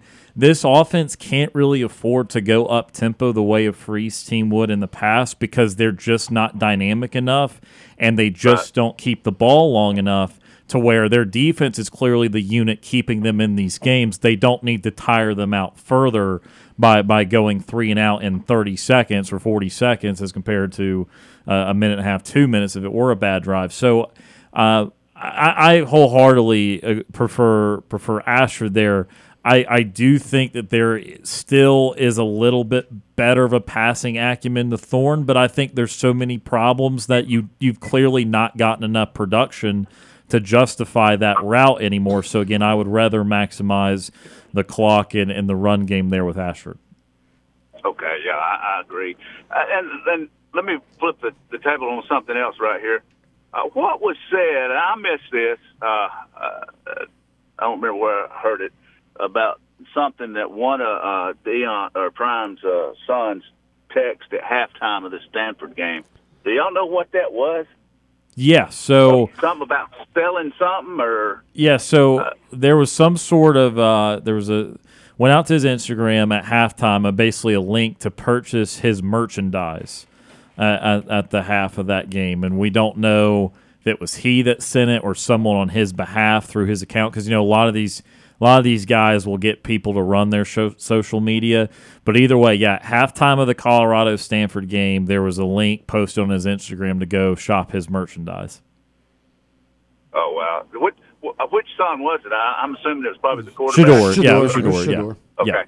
Yeah. Yeah. Well, I, you know, uh, who knows about that? I, I I thought everybody got a little jumped on the bandwagon a little too quick with this Colorado thing. I, I, don't get me wrong. I, I think Prime's good for football.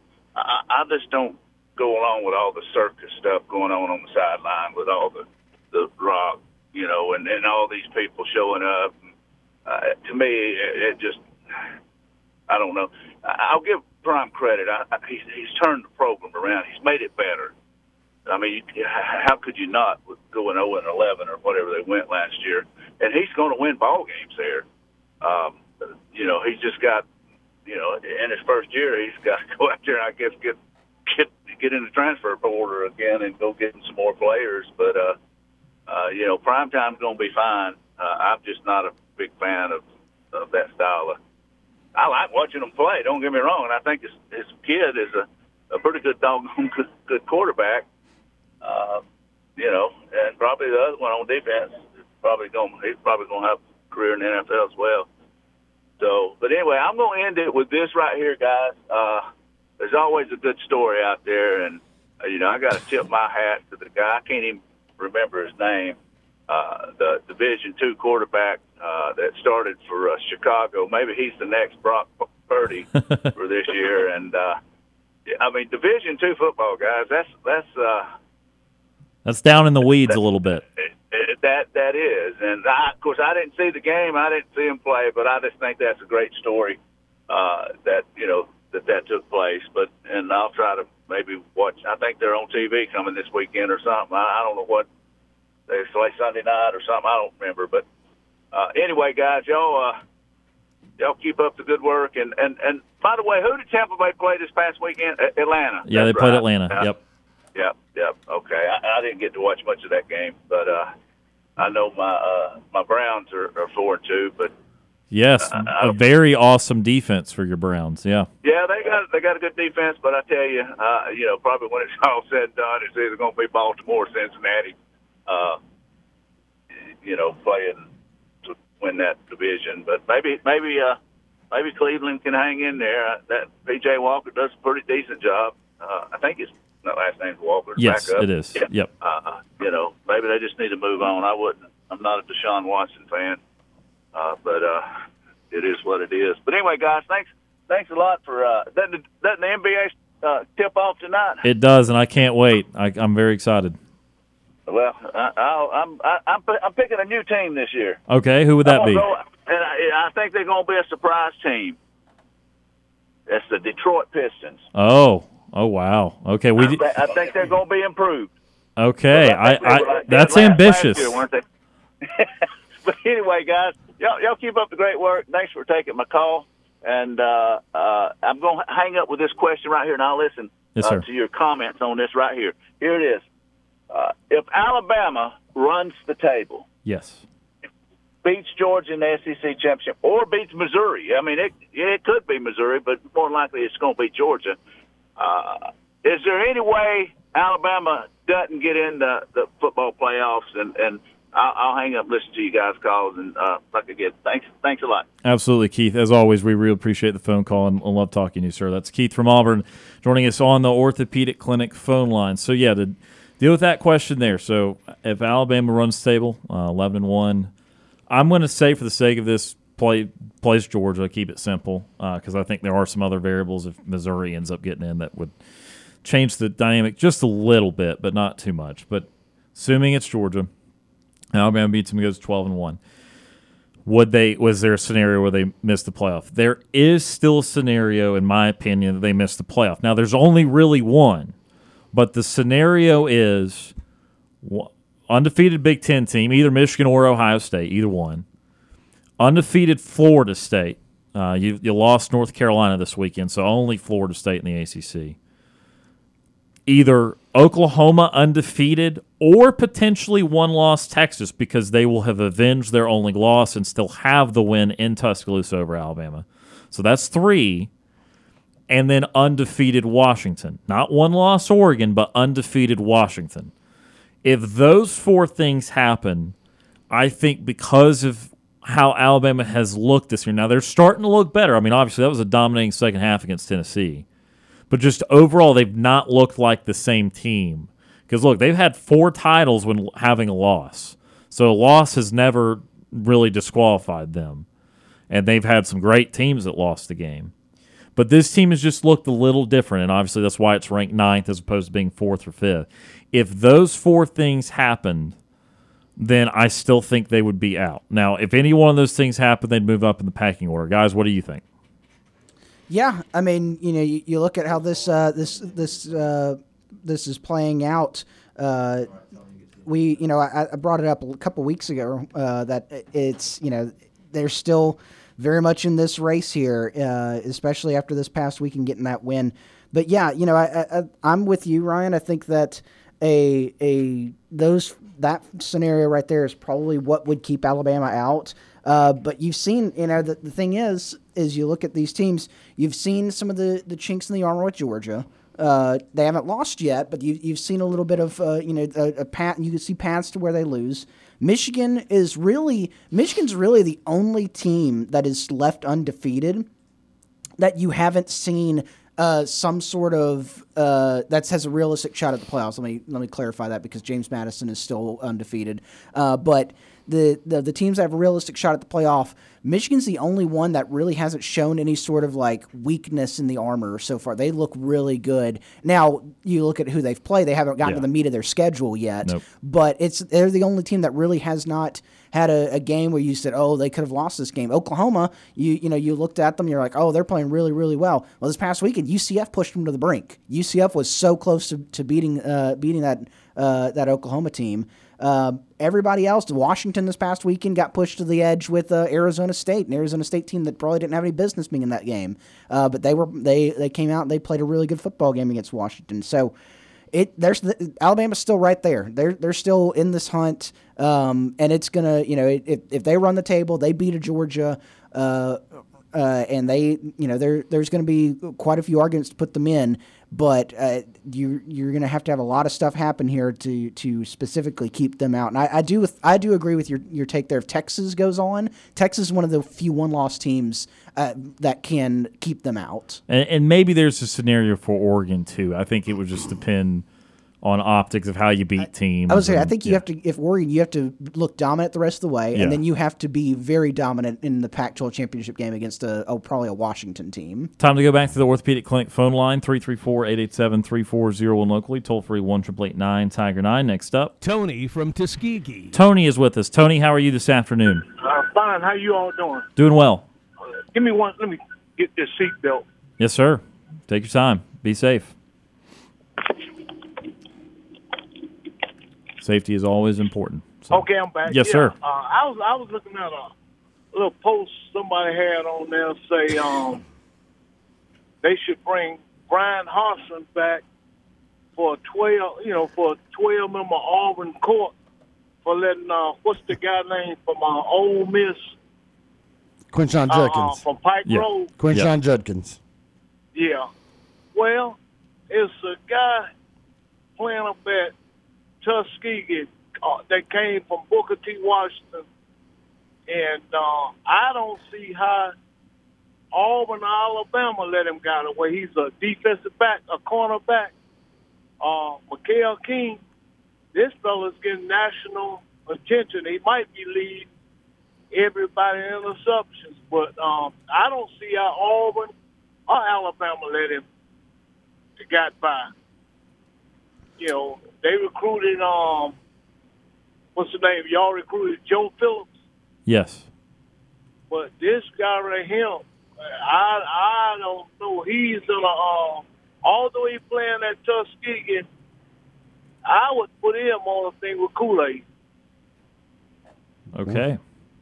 Yeah. But um, everybody talking about Alabama. If Alabama win out and win the SEC championship bound. Yeah. But anyway, y'all have a good one. All right, you too, Tony. Appreciate that phone call. That's Tony from Tuskegee joining us on the Orthopedic Clinic phone line. I understand in years past that's the situation, but again, I would just, I would, I would ask. I guess I should have kept Tony on the line. There is, it, what of those teams that I said would Alabama jump because they're behind them all, and if they all continue to win, are they jumping Ohio State slash Michigan? Are they jumping Florida State? Are they jumping either Oklahoma or Texas? Or are they jumping Washington? Because they'll all have had, you know, that you could say, oh, Washington's not a big brand, but they'll have several top 25 wins Mm. If they end up undefeated by the end of this thing. Right. And they'll have a, a high, maybe the Heisman Trophy winner. And then Texas went to Alabama and won. So if Texas is one loss and then they end up avenging and say Oklahoma's still undefeated, they then beat Oklahoma and also get a top five win at the end. Well, then does head to head not matter, especially when it was in Tuscaloosa? And if it's undefeated Oklahoma, well, then why would Oklahoma get jumped?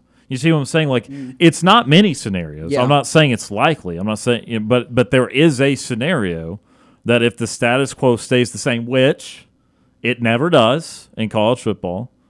It's It- already changed a little bit this yeah, weekend. Yeah, North Carolina should, for the world, not have lost to one and five Virginia, and they did. And of course, North Carolina is not a, a huge football program, so it's not an absolute shock they didn't make it to the end of this. But that they didn't, huge upset.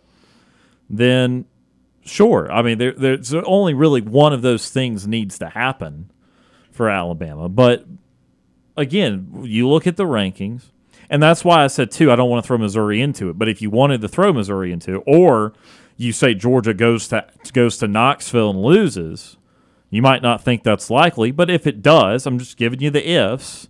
That decreases the value of Alabama's win if they beat them because Georgia won't be number one at that point. They won't. They'll be number four, five, six, whatever.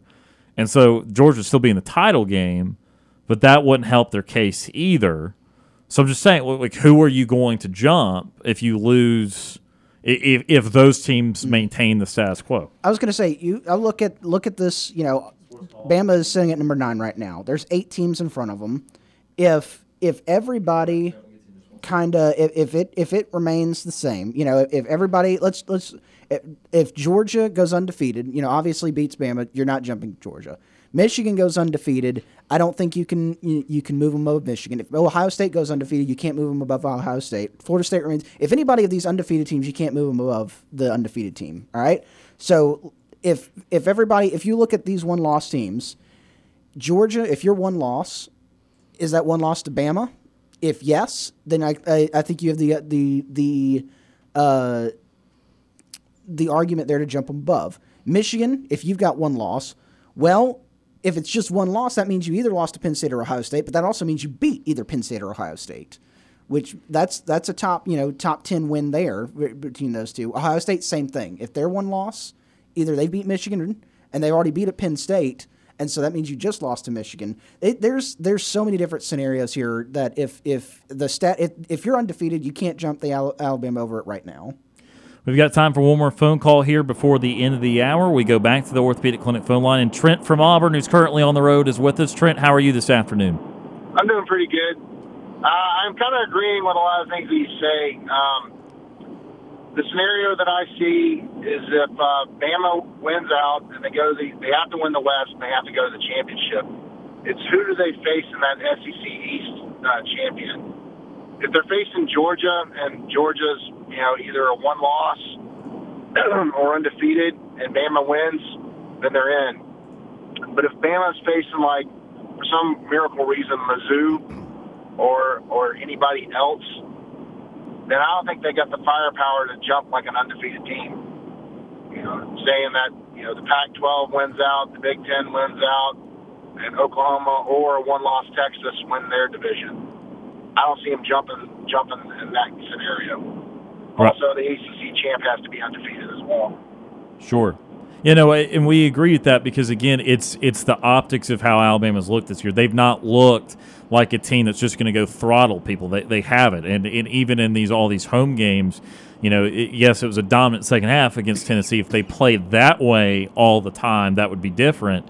But I mean, you could very easily just kind of shift some venues of these games and say, well, what have happened if they'd gone back to Knoxville this year and and that sort of thing. So they just don't look impressive enough, as you say, to jump someone that on paper will have the same or better resume due to the fact that they would not have lost, or they would also had about the same amount of top 25 wins and that sort of thing. Because again, the SEC is not necessarily at its strongest point right now, and so that also aids into it a little bit. So yeah, no, I again, it's not some slight towards Alabama, but again, they they have they they need one or two things to fall their way.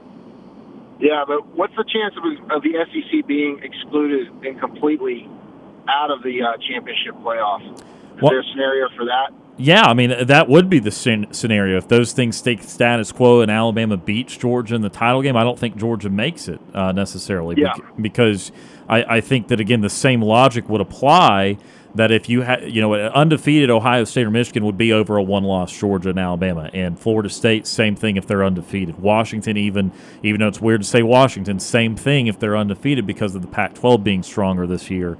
And then you just question what would happen there in the Big 12. Is it undefeated Oklahoma? Is it one loss Texas? And and one loss Texas has a great argument over Alabama because well they beat them on their field, but they they don't have that head to head argument over Georgia. So that would be more subject to opinion if it was Yeah. one loss Texas versus one loss Georgia. But but again, I maintain if it's Texas versus Bama, you can't disregard, disregard a ten point game where Texas goes to Alabama and wins, even if it is early in the season. So uh, yeah, Yeah. So what I could see is I could see a one-loss Georgia SEC champion going ahead of Texas if Texas wins out. You know, and, beats that's the only scenario where I see where that a one-loss SEC jumps another uh, another winner. You know, Right. possibly an undefeated, and it has to be Georgia.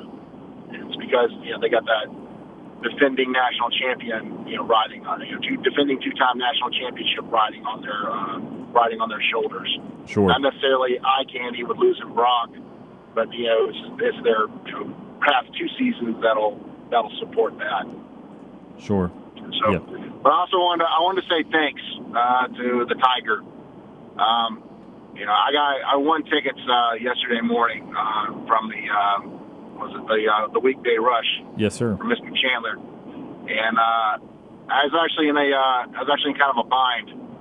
I made a promise to my son I'd take him to the Ole Miss game, and uh, that day uh, my uh, tickets had fallen through, and lo and behold, Mr. Chandler, uh, you know, gives me an opportunity, and I stuck it out, listened to the radio, and bam, I won them. And so I wanted to say thanks, uh, letting me keep my promise and my word to my little boy uh, for being good in school and uh, going through some tough times, and uh, you know, earning those tickets. I just want to say thanks. And I even got a picture of him uh, wearing uh, his T-shirts and stuff like that in the stadium. I'm gonna probably share with you guys online. But I want to say thanks to you guys for uh, for making my making his dreams come true. Absolutely, man. Well, we absolutely love to hear that, and we certainly appreciate you for listening in, and uh, we're glad that uh, you, you ended up getting those tickets and, and had a good time with your son. That's awesome. Yeah, can't say enough. Thanks, guys. Really appreciate it. Love the show. Uh, wish you all the best, and War Eagle. War Eagle, absolutely. That is Trent from Auburn, who's on the road right now, calling in on the Orthopedic Clinic phone line, and really certainly appreciate Trent for, for listening to us, and uh, that was a great story there, and certainly love to hear that. We are out of time here for the second hour of the program. We'll have uh, a little bit uh, of, of run over of commercials here. That is a okay. But when we come back, Sports Call five at five, presented by Southeastern Land Group. And again, on the other side, we'll have a little bit more on football and squeeze in just a little bit of NBA today as the National Basketball Association gets back underway tonight for the 23 24 season. You're listening to the Tuesday edition of Sports Call on Tiger 95.9. Bye.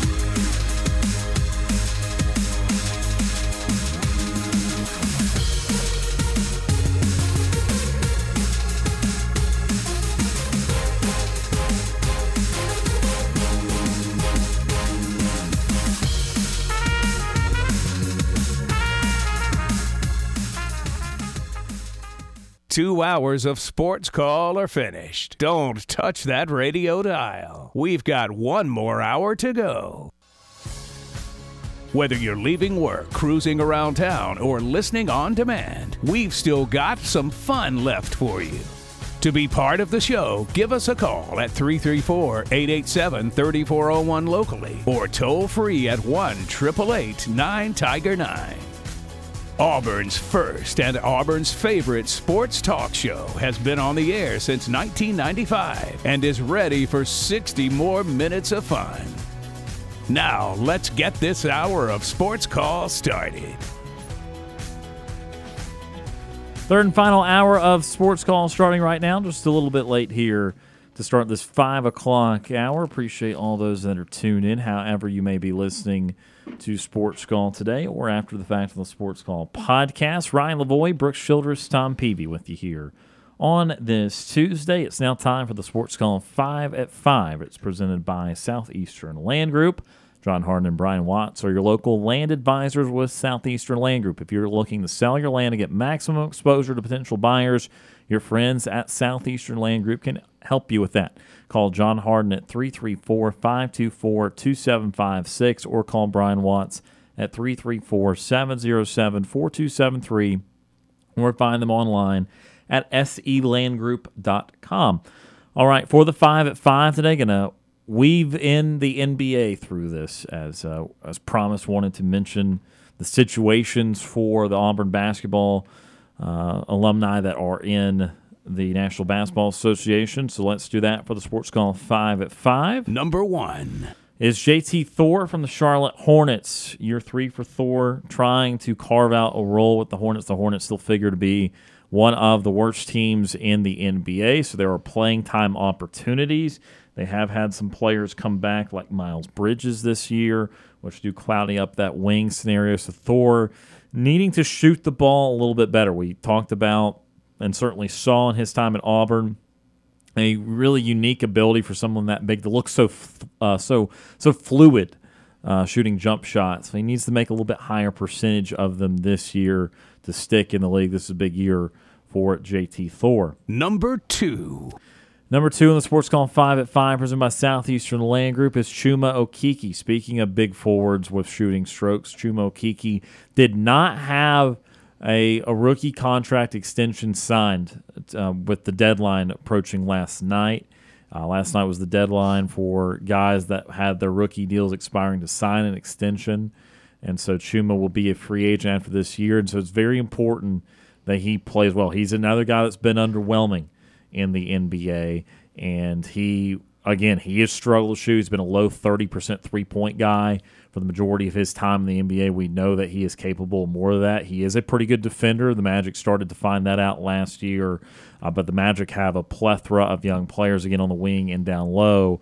So Kiki could get lost in the shuffle if he does not hit shots early this year. And again, being a free agent after this year going to be very important for him uh, to be able to have a good start to the year and just a good year overall to have him be able to maintain in the NBA. Number three is Isaac Okoro, and you're sensing a theme with Auburn guys in the NBA. Isaac Okoro needs to shoot it and play a little bit better offensively. His numbers are a little better from a efficiency standpoint. Now, I would say that a lot of that is based on the fact that all of his threes are always open, and that's still a percentage that the Cavs don't really love because – uh, he shot two years ago. Isaac Okoro shot the most open threes in the entire NBA. Uh, and he shot like 36, 35%, which again on the surface is not a bad percentage. It's league average or thereabouts. But if you're shooting literally the most open threes, you need to be above average. You need to be in the good territory. So Okoro's still trying to work on that offensive game. He certainly has his moments around the rim as a slasher. He is a good defender, but the Cavs did sign Max Strus from the Eastern Conference champion Miami Heat and Georges Niang uh, from Iowa State, who is a pretty good shooter as a stretch four. So uh, they need they need him to make a few more shots, or otherwise his replacements there would probably be Strus or Niang because they can shoot a little bit better. They also have good post defense already because of Evan Mobley and Jarrett Allen.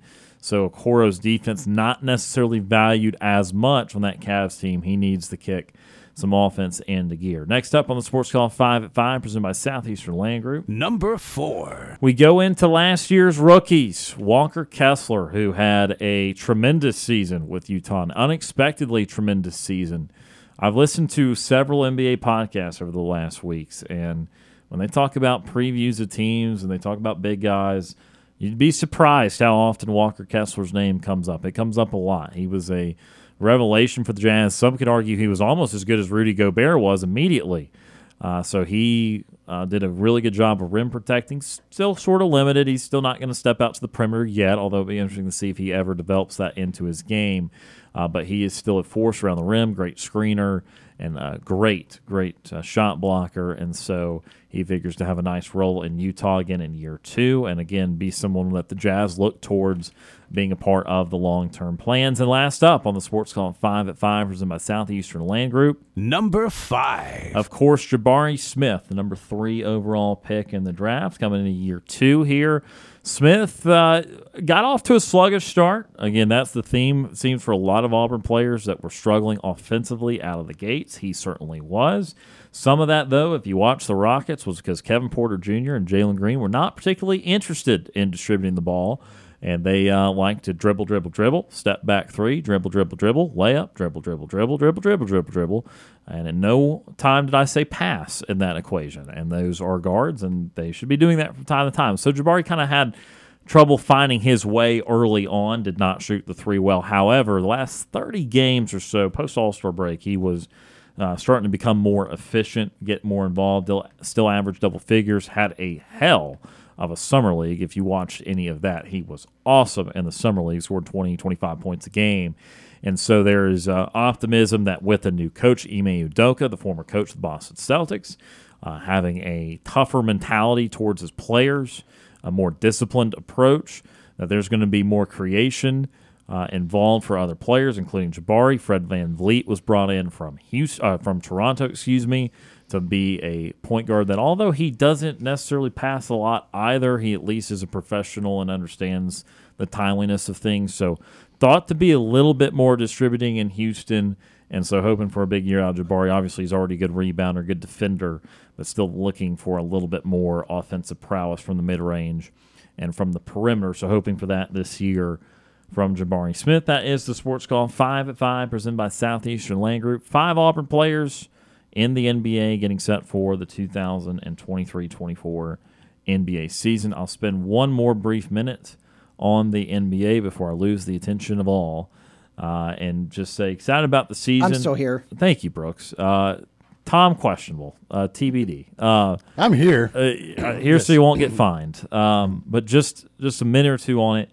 Looking forward to this year. Um, I, I, think there are about four teams, maybe five, that could win the West think there's about three teams that could win the East.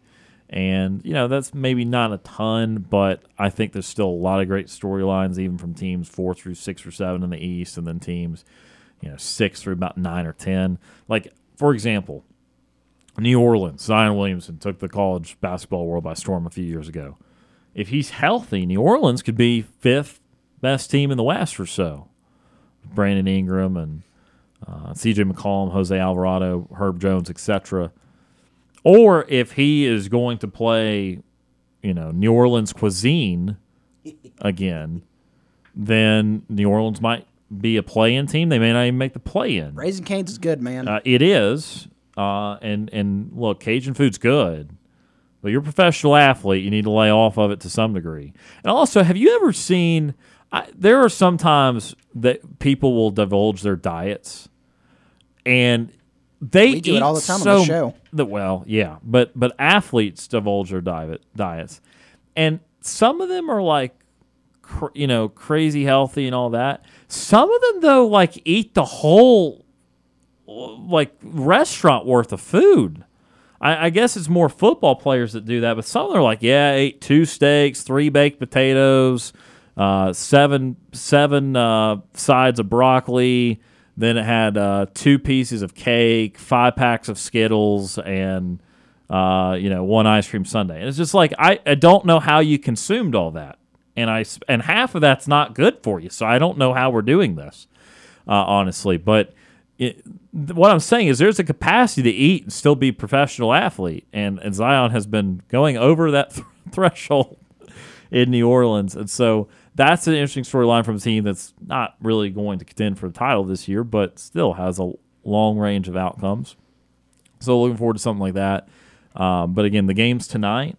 I'm not going to spoil the complete TV guide, but uh, you, you have all all Western Conference teams, and I think those are the four. I would say those are the four teams that could win the West.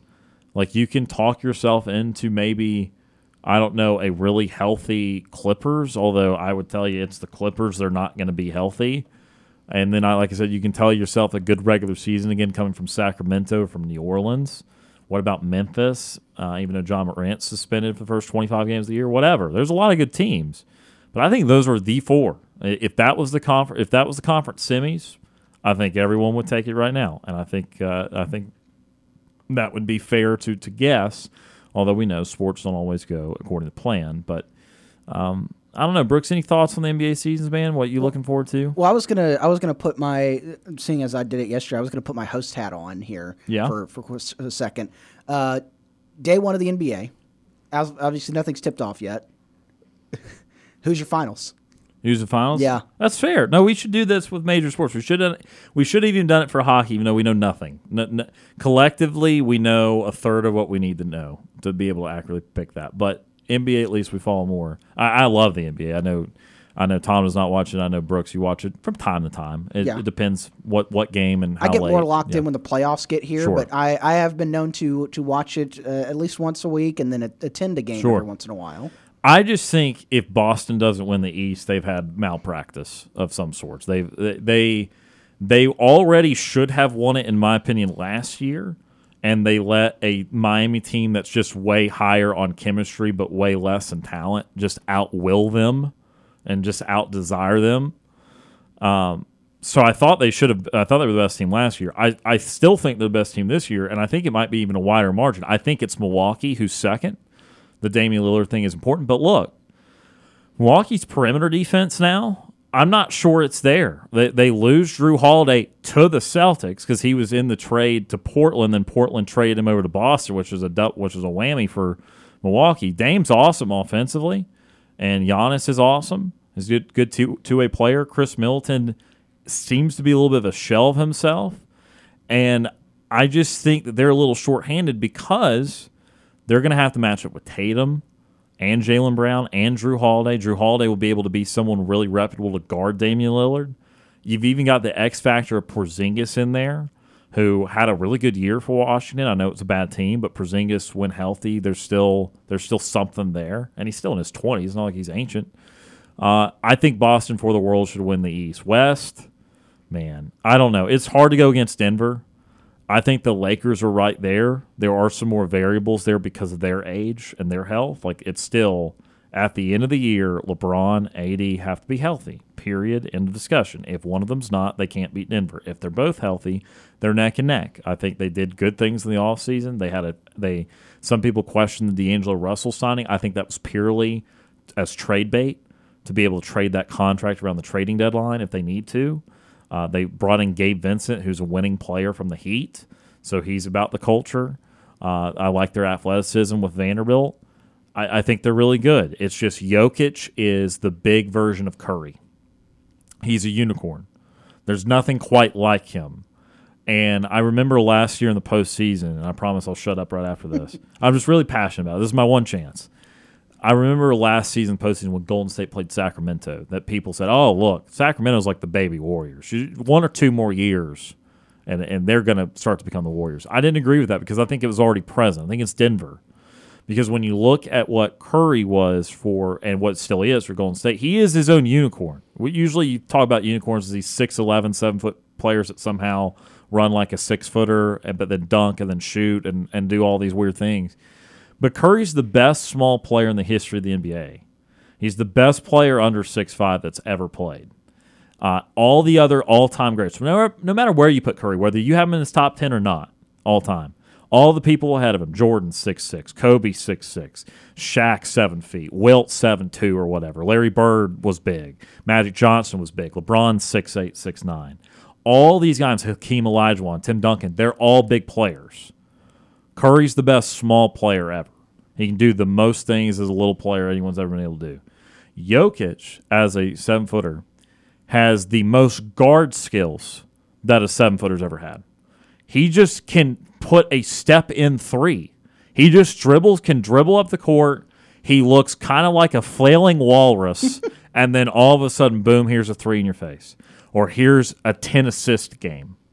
Or here is, I'm going to press the tempo and throw an alley oop to somebody else. Usually the seven footer catches the alley oop. No, he'll throw that to Michael Porter Jr., Aaron Gordon. And so he is a unicorn in that there is no one quite with those with that skill set that that's that big and that cumbersome. So it's hard for me to pick against them. I think Denver's going to go on a bit of a run this year. I, I, I know it's not exciting to pick the team that won it last year, but I'm going Denver and Boston, and I'll take Denver again. I, I just I, I I'm in that space with Denver. I think they're a little undervalued because they don't play in a big market, but I think they're going to go on a pretty good run for the next four to five years. Uh, I'll tell you the most exciting thing for me. I'm looking forward to with the NBA season. What's that? For it being over, Somewhere between June 6th and June 20th. NBA Finals. Yeah. Then, Yeah. Then it's over. So you will you'll watch the final. Oh no, you just want to be over. Yeah. I mean, I'll watch the finals, sure. Sh- Okay, just please just watch the finals. I'll watch the That'll, finals. that'll make me happy. Yeah. So 22 minutes ago, uh, NBA reporter for the, uh, for the Athletic, Shams Charania, Yep. sent out the NBA title odds for entering the tw- season from uh, FanDuel, Sport, FanDuel Sportsbook. Uh, it is the first time since the start of 2008 that neither a LeBron nor a Steph-led team will claim one of the top two spots in the preseason NBA championship Okay. odds. Who are the top two in odds? The top two, it's uh, well, technically, if you want to go, it's the top two are tied at plus 380, Okay. the Celtics and Bucks.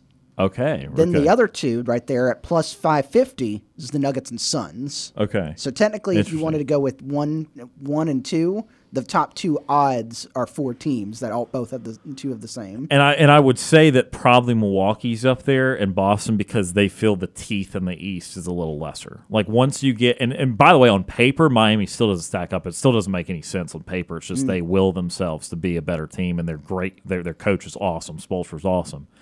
But then other than that, you start going unless Philly. You gonna trust James Harden all of a sudden? He won't even play. He doesn't want to play there. He won't be on the Sixers. He either will not be playing, or they will just make him sit and rot there, or or he will play and he'll choke in the playoffs. Like it doesn't. It really doesn't matter. They they they won't win with Harden. Um, who else? Atlanta. They were kind of underwhelming last year. I mean, they they they've got offense. Can they get Trae off the ball a little bit more? That Dejounte Murray, Trae Young pairing, can that work more efficiently? I think Quin Snyder's a good coach. I think he's better than Nate McMillan, so I think it's got a better chance. But I still think they've got too many problems to go in the championship contention. I think they'll make playoffs, but are they going to take a step into an elite tier this year? I, I don't I don't really see why that would happen unless one or two of their wings and, and forwards like Okongwu and Griffin became like absolute dude. Like tw- Griffin became a young Khris Middleton, and Okongwu became, yeah, you know, a, a, a top eight or nine center. Unless those things happen, I, I don't see why they would have the teeth. Is there anybody else even near the odds Um, in the so East? in the East, the next one is the Cavs at plus 2400. Okay, I mean, like, like that's a good regular season team. They'll win games. Mitchell's great. Uh, again, the big guys are good. Need more out of Coro this year. Garland's fun, but they got housed by the Knicks. I guess the Knicks would be the other one. You know, they got housed by the Knicks. They were not physical enough for as good of a defensive team as they were last year in the regular season. You would have thought, oh, defense equates to being physical. No, I mean, uh, New York shoved them under the basket, shoved them in, shoved them into the tunnel, and shoved them out the door.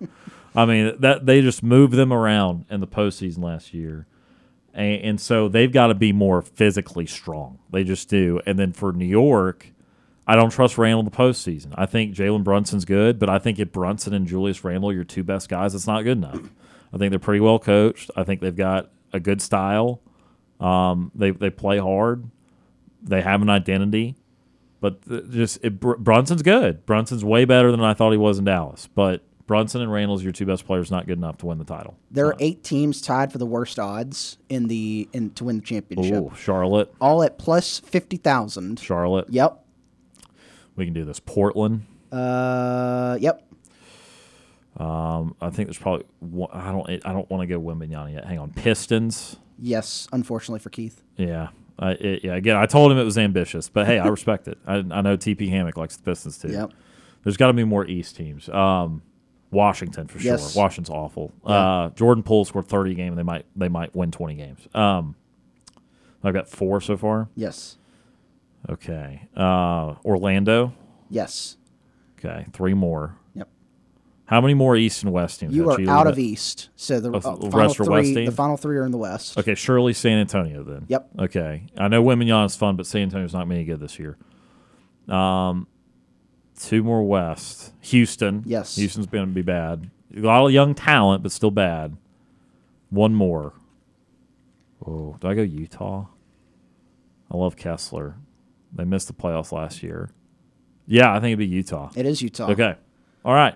We did it. And then for the locals, Those are all the sucky teams. For the locals around here, the Hawks are tied with four teams with their odds at plus thirteen thousand. The Bulls, Raptors, Nets, and Hawks are all at plus thirteen thousand. See, I would have been tempted to put Bulls in there because they're a, a franchise without direction. They're kind of s- s- uh, stuck in the middle there, but I guess the middle's still better than the bottom. But uh, yeah, man, again, I, won't- I, I know I've been chatting everyone's ears off, and I've gone longer than I meant to. But do you, do you have a title pick?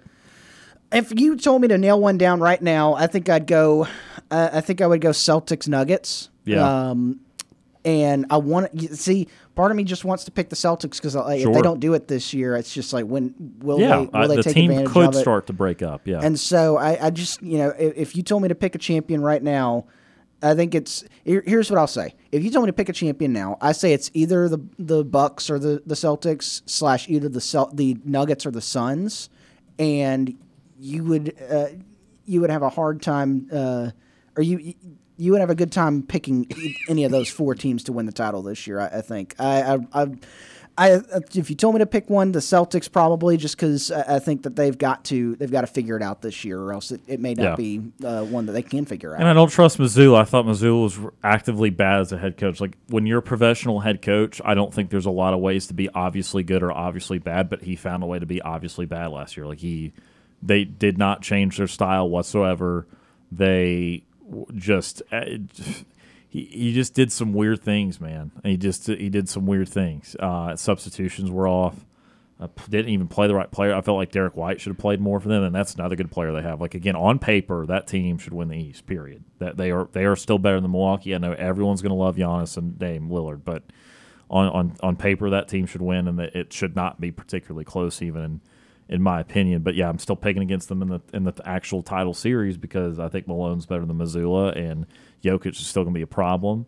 And I, you know, again, I, I think that they still could get more out of Michael Porter Jr. I don't. I think he's still a little hot and cold, but if he kind of realizes his space, he's a six eleven guy that can shoot effortlessly. We saw we didn't get to see him much at Missouri, but I mean, he was he's he's a real deal. So they're going to be really good, and it's going to be very difficult to deal with those those two teams. But this the Phoenix thing. The last thing I'll say is Phoenix on paper too, a lot of fun. Bradley Beal, Devin Booker, and Kevin Durant, yes, but also get a stop at some point. You're going to have to play defense, and only Booker and Durant are average defenders. They're really not above average. Beal's not particularly good at all. And there's the health piece, which I hate to keep going back to that. You say, oh, you can't make health an excuse for all these teams. Well, in the NBA, yeah, you can. In football, you can survive a couple injuries as long as it's not the quarterback in most cases. But in basketball, you get two injuries, your top four players, good luck. It's over. I mean, it, it just is. And so, and Durant has missed 30 games or more, I think five of the last six seasons. And Bradley Beal has been a pretty oft injured player, who's, by the way, probably not playing tonight against Golden State in the opener. So already they're on alert, and that, that's my problem. Is that I just the defense on the basketball side of things, where they get their stops, and then do they gain enough health to get a good seed and be healthy at the right time? So I'm really excited about it. I know you couldn't tell from the last 25 minutes of programming, and I will now send it to break. Shut up about it. We'll dig up some NBA from time to time throughout the year. I certainly love the league, love basketball.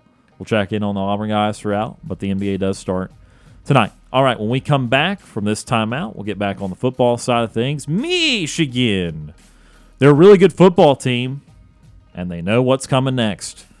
So you know that coming up next, we're talk Michigan, and we'll talk about the more more revealing last 24 hours from what's been uh, being reported about the Wolverines. That's coming up next. You're listening to the Tuesday edition of Sports Call Tiger 95.9.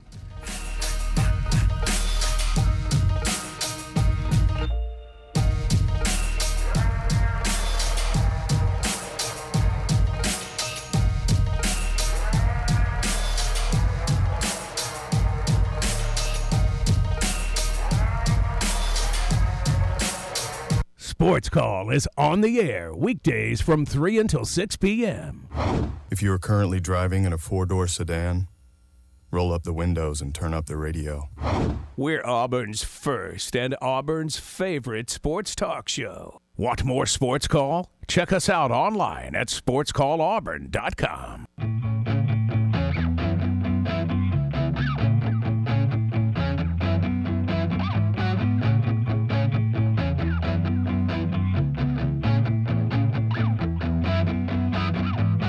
Welcome back to Sports Call, Tiger 95.9, the Tiger.fm, and the Tiger Communications app.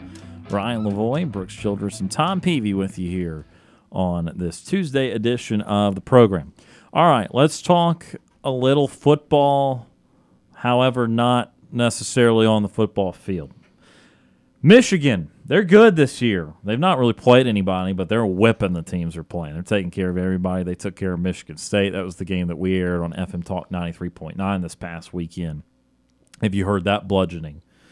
but the story continues to be Michigan Stafford Connor Stalions. So, report yesterday from Pete Thamel. I don't believe you guys discussed this yesterday, right? We did not. Okay. Connor Stalions bought tickets for more than 30 games at 11 Big Ten schools over the past three years. Also, video evidence of sideline taping is expected to be sent to the NCAA this week, caught by stadium surveillance this year. So, this year. So, actively doing it this year.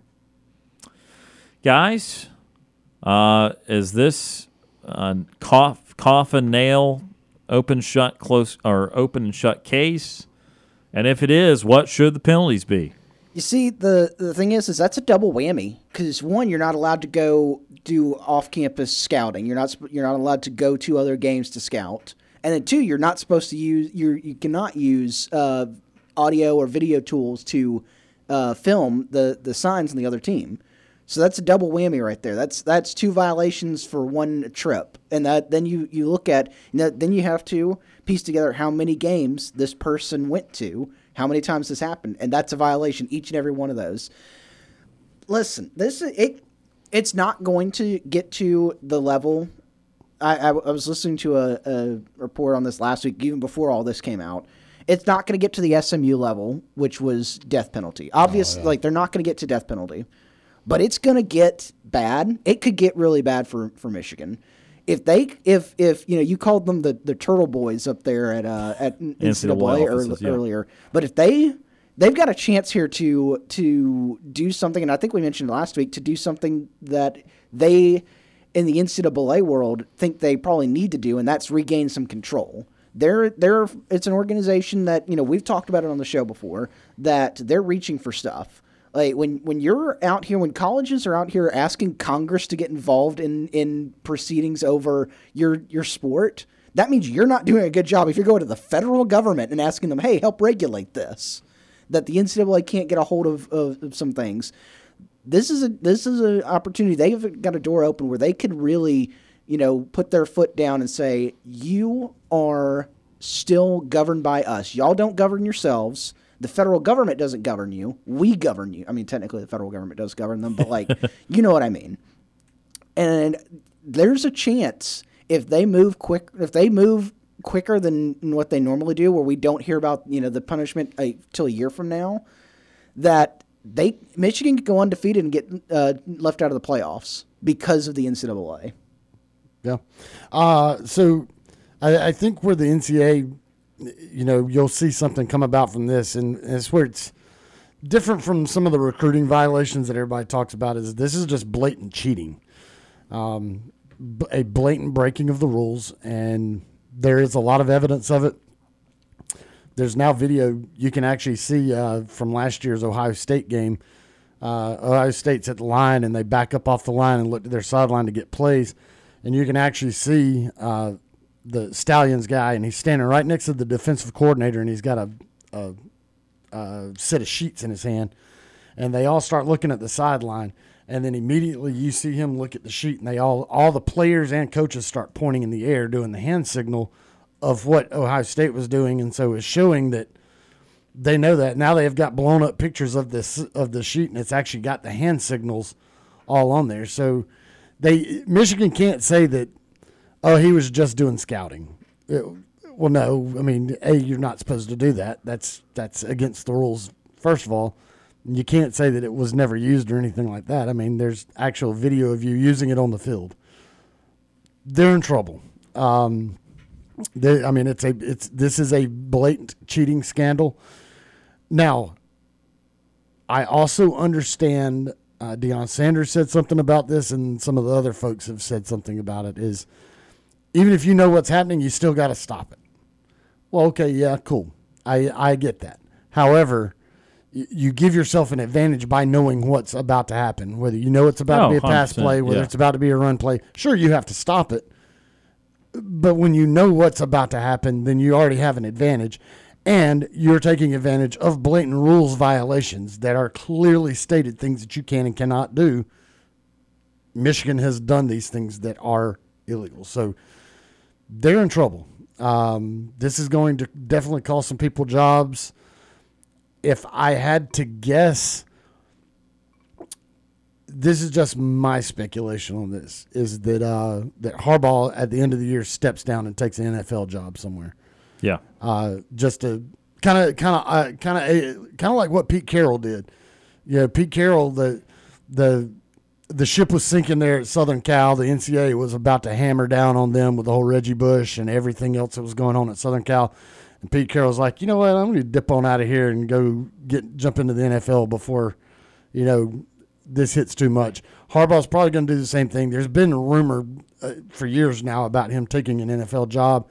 I think ultimately he'll at the end of the year he'll resign, uh, take an NFL job, and then you know the punishment then is going to be, unfortunately, on all the players that are there who right were not part of it necessarily, other than they got it, took advantage of it. But uh, you know there will there will be there will be- definitely be some stuff come about from this. Uh, you know whether it be bowl bans or what, but that's just how I figure that's going to end up happening. I, I figure it's going to end up being Harbaugh's last year at Michigan because of it. So I read today that again, the NCAA is not likely to get a ruling out before the end of this year.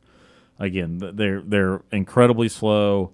In some instances, you can get it because they're trying to get every fact before they pass down judgment. But and what you need to do, but also then they pass down judgment, and everyone's like, "What? All of that? You you you studied this for two years for like two less scholarships or a four game suspension? Really?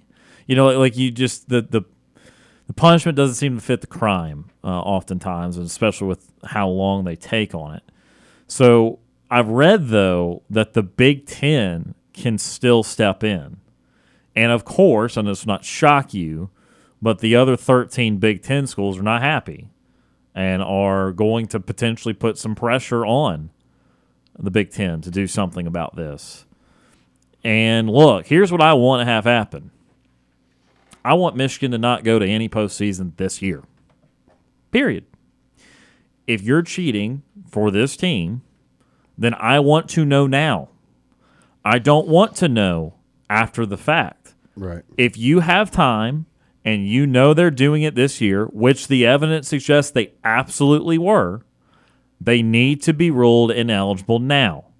Nobody wants for Michigan to go through this, go win a Big Ten title or whatever, go to a playoff, take up a playoff spot, even if they win the title. Do you really want a tainted title? You want them to win the title and then have it taken from them in two years? Right. Well, why? And everybody has to put an asterisk by yeah, it. yeah, and I don't want to deal with that. It, you may find enough now to know that they should not be able to participate this year, and that will change the dynamic. I know, and it'll suck for those kids that genuinely didn't know. But by the way, I think they can put two and two together. I think those kids know. like I think you know if the coach is looking at sheets and figuring out like, hey, trust me, guys, trust me, DNs, trust me, linebackers. If I'm doing this, I promise you they're passing.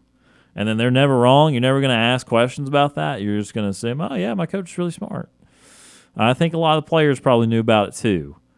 And so I don't I don't really you can't kind of abstain them from this punishment. Now what's going to suck is this is a this is a bad enough crime uh, in college football that this will impact future teams too. It will impact the players that maybe did not do anything. But there are certain punishments or, or certain crimes and certain things that go above and beyond just one year of teams. And so when you've been doing this for three years, as it appears, and have done it with multiple kinds of violations, you cheated in multiple ways, then it needs to be a huge punishment. I'm sorry. You cannot, I'm not good with cheating. We, we talk about recruiting and we talk about the things that teams do and how now basically most of it's legal, but there's still shady things, and you and you just kind of have to look the other way sometimes. On the field stuff is completely different, in my opinion, and you can say sure, absolutely, Michigan still be undefeated. They would be. No one on that schedule would have beaten them. And you can say, oh, the way Michigan beat Ohio State so easily, they still would have won anyway last year. Fine. I, I, I don't need to get into a shouting match with you on that. But that's not the point. The point is they gained a competitive advantage through something that was illegal. And you have to be punished for cheating the game. That's not it's not sportsman, it's not legal, it's not allowed, and it's overall jeopardizing towards the integrity of those games played. And so, you know, look, they're not, they should not get a death penalty or go full SMU on them, but they should be ineligible for multiple years. I would probably say if you could spit out the punishment in time, they should be ineligible from the postseason this year and two more years. They cheated for three years, you're ineligible for three years. Yep. That that's how I would look at that. Uh, and then there would be some scholarship reduction. There'd be something for Har- Harbaugh, because either he knew and he's absolutely complicit in this and he he needs to get a huge show cause or he's an idiot and doesn't know what's going on in his own program and for that you're responsible for knowing what's going on in your program. You still should get something. So either way he should be penalized and Michigan should be penalized for multiple years, in my opinion. Well, you can't say he didn't know what's going on because he's literally standing on the sideline well, yeah. while they've got the sheet with the hand signals and yeah. everybody pointing out the signals that Ohio State's doing. I mean, this is on video. He he's standing right there, so uh, he can't say he didn't know what's happening. He's right there while it's happening. He knows it's happening. They're in trouble. Yep. They're, they're in big trouble. Yep. The interesting thing here is the Big Ten is in a in a predicament now because, like you said, the Big Ten can't step in, and the Big Ten, uh, the other Big Ten schools are mad, and they want them. They're probably going to want them to step in. But the Big Ten has an has a has an uh, you know like you said the NCAA doesn't move quick. They've got a chance to get two teams in the playoff and get the one leg up on the SEC, which is what they're always trying to do. And this is the like you can uh, clearly a down year for the SEC. This could be their best chance to either win a national championship with a Big Ten team or get an All Big Ten national championship and show it off before they expand next year. Yeah, I just I don't uh, I don't think highly of that situation and necessarily even of that conference. So we'll see how it plays out.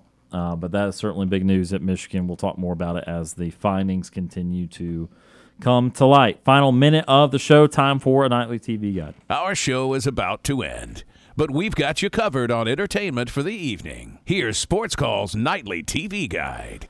Sports Calls Nightly TV Guide presented by White Claw Hard Seltzer. Brooks, what do we have? Well, we've got the plethora of sports, so only one movie pick for you this evening. 742 on Starz Encore. Brad Pitt's Fury. I don't know if anybody in here's seen it. It's a it's about Brad Pitt stars as a tank commander in World War II. Phenomenal movie. I've I watched it in theaters a few years back when it came out. Great movie. I highly suggest it. Go watch it. Uh, sports picks for you this evening. As I said, plethora of action for you. 6:30 on ESPN Do- or ESPNU. My bad. Uh, some college football action tonight as Liberty takes on Western Kentucky. Liberty's still undefeated, by the way, on the year. Uh, they visit Western Kentucky. Big game right there in the you know, Conference USA. NBA action for you tonight. The league is back. The It's a association, ball night. The association is back. All Western Conference teams starting at 6:30 on TNT. It's the Los Angeles Lakers visiting the defending champion Denver Nuggets. And then at 7:30 or at uh, 9 o'clock on TNT, it's the Phoenix Suns visiting the Golden State Warriors. Uh, some baseball for you tonight. Another game seven for you at 7 o'clock on TBS. The Arizona Diamondbacks and the Philadelphia Phillies do battle. Who will face the Texas Rangers in the World Series? We'll find out in a matter of hours. Hockey is on action tonight, 7.30 on ESPN. The Bruins visit the Blackhawks. And that is your Nightly TV Guide brought to you by our friends at White Claw Hard Seltzer. Thank you very much for that, Brooks. I, I will say this, Auburn fans, watch the Liberty game because that is a team that uh, some of the bowl projections have Auburn playing against, and we've seen how they do with a lot of bowl picks. If there's like a, a common thing that they can match up, like Hugh Freeze going against his old team, Yep. they'll try to do that. Well, so, you know what? One I saw. I don't know. I've got well, Auburn versus UCF Yeah, in the Gasparilla, Bowl. Yeah. I've, I've seen Auburn Yep. Liberty in the Gasparilla Bowl. Yep. So Fun things should be happening for Auburn's bowl matchup if they get there. Hopefully Yeah. they do. Brooks, thank you for that TV guy, and thank you for being here today. We'll hear you in the high school coaches show tomorrow. Yes, sir. And Tom Peavy, thank you for being here. We'll see you again tomorrow. I'll be here. Enjoyed it. That will do it for the show for today. We want to say thank you to Justin Ferguson of the Auburn Observer for joining us. And as always, we appreciate all those that tuned in and called in. For Brooks Childress and Tom Peavy, my name is Ryan Lavoie. Have a great Tuesday night. We'll talk to you again tomorrow.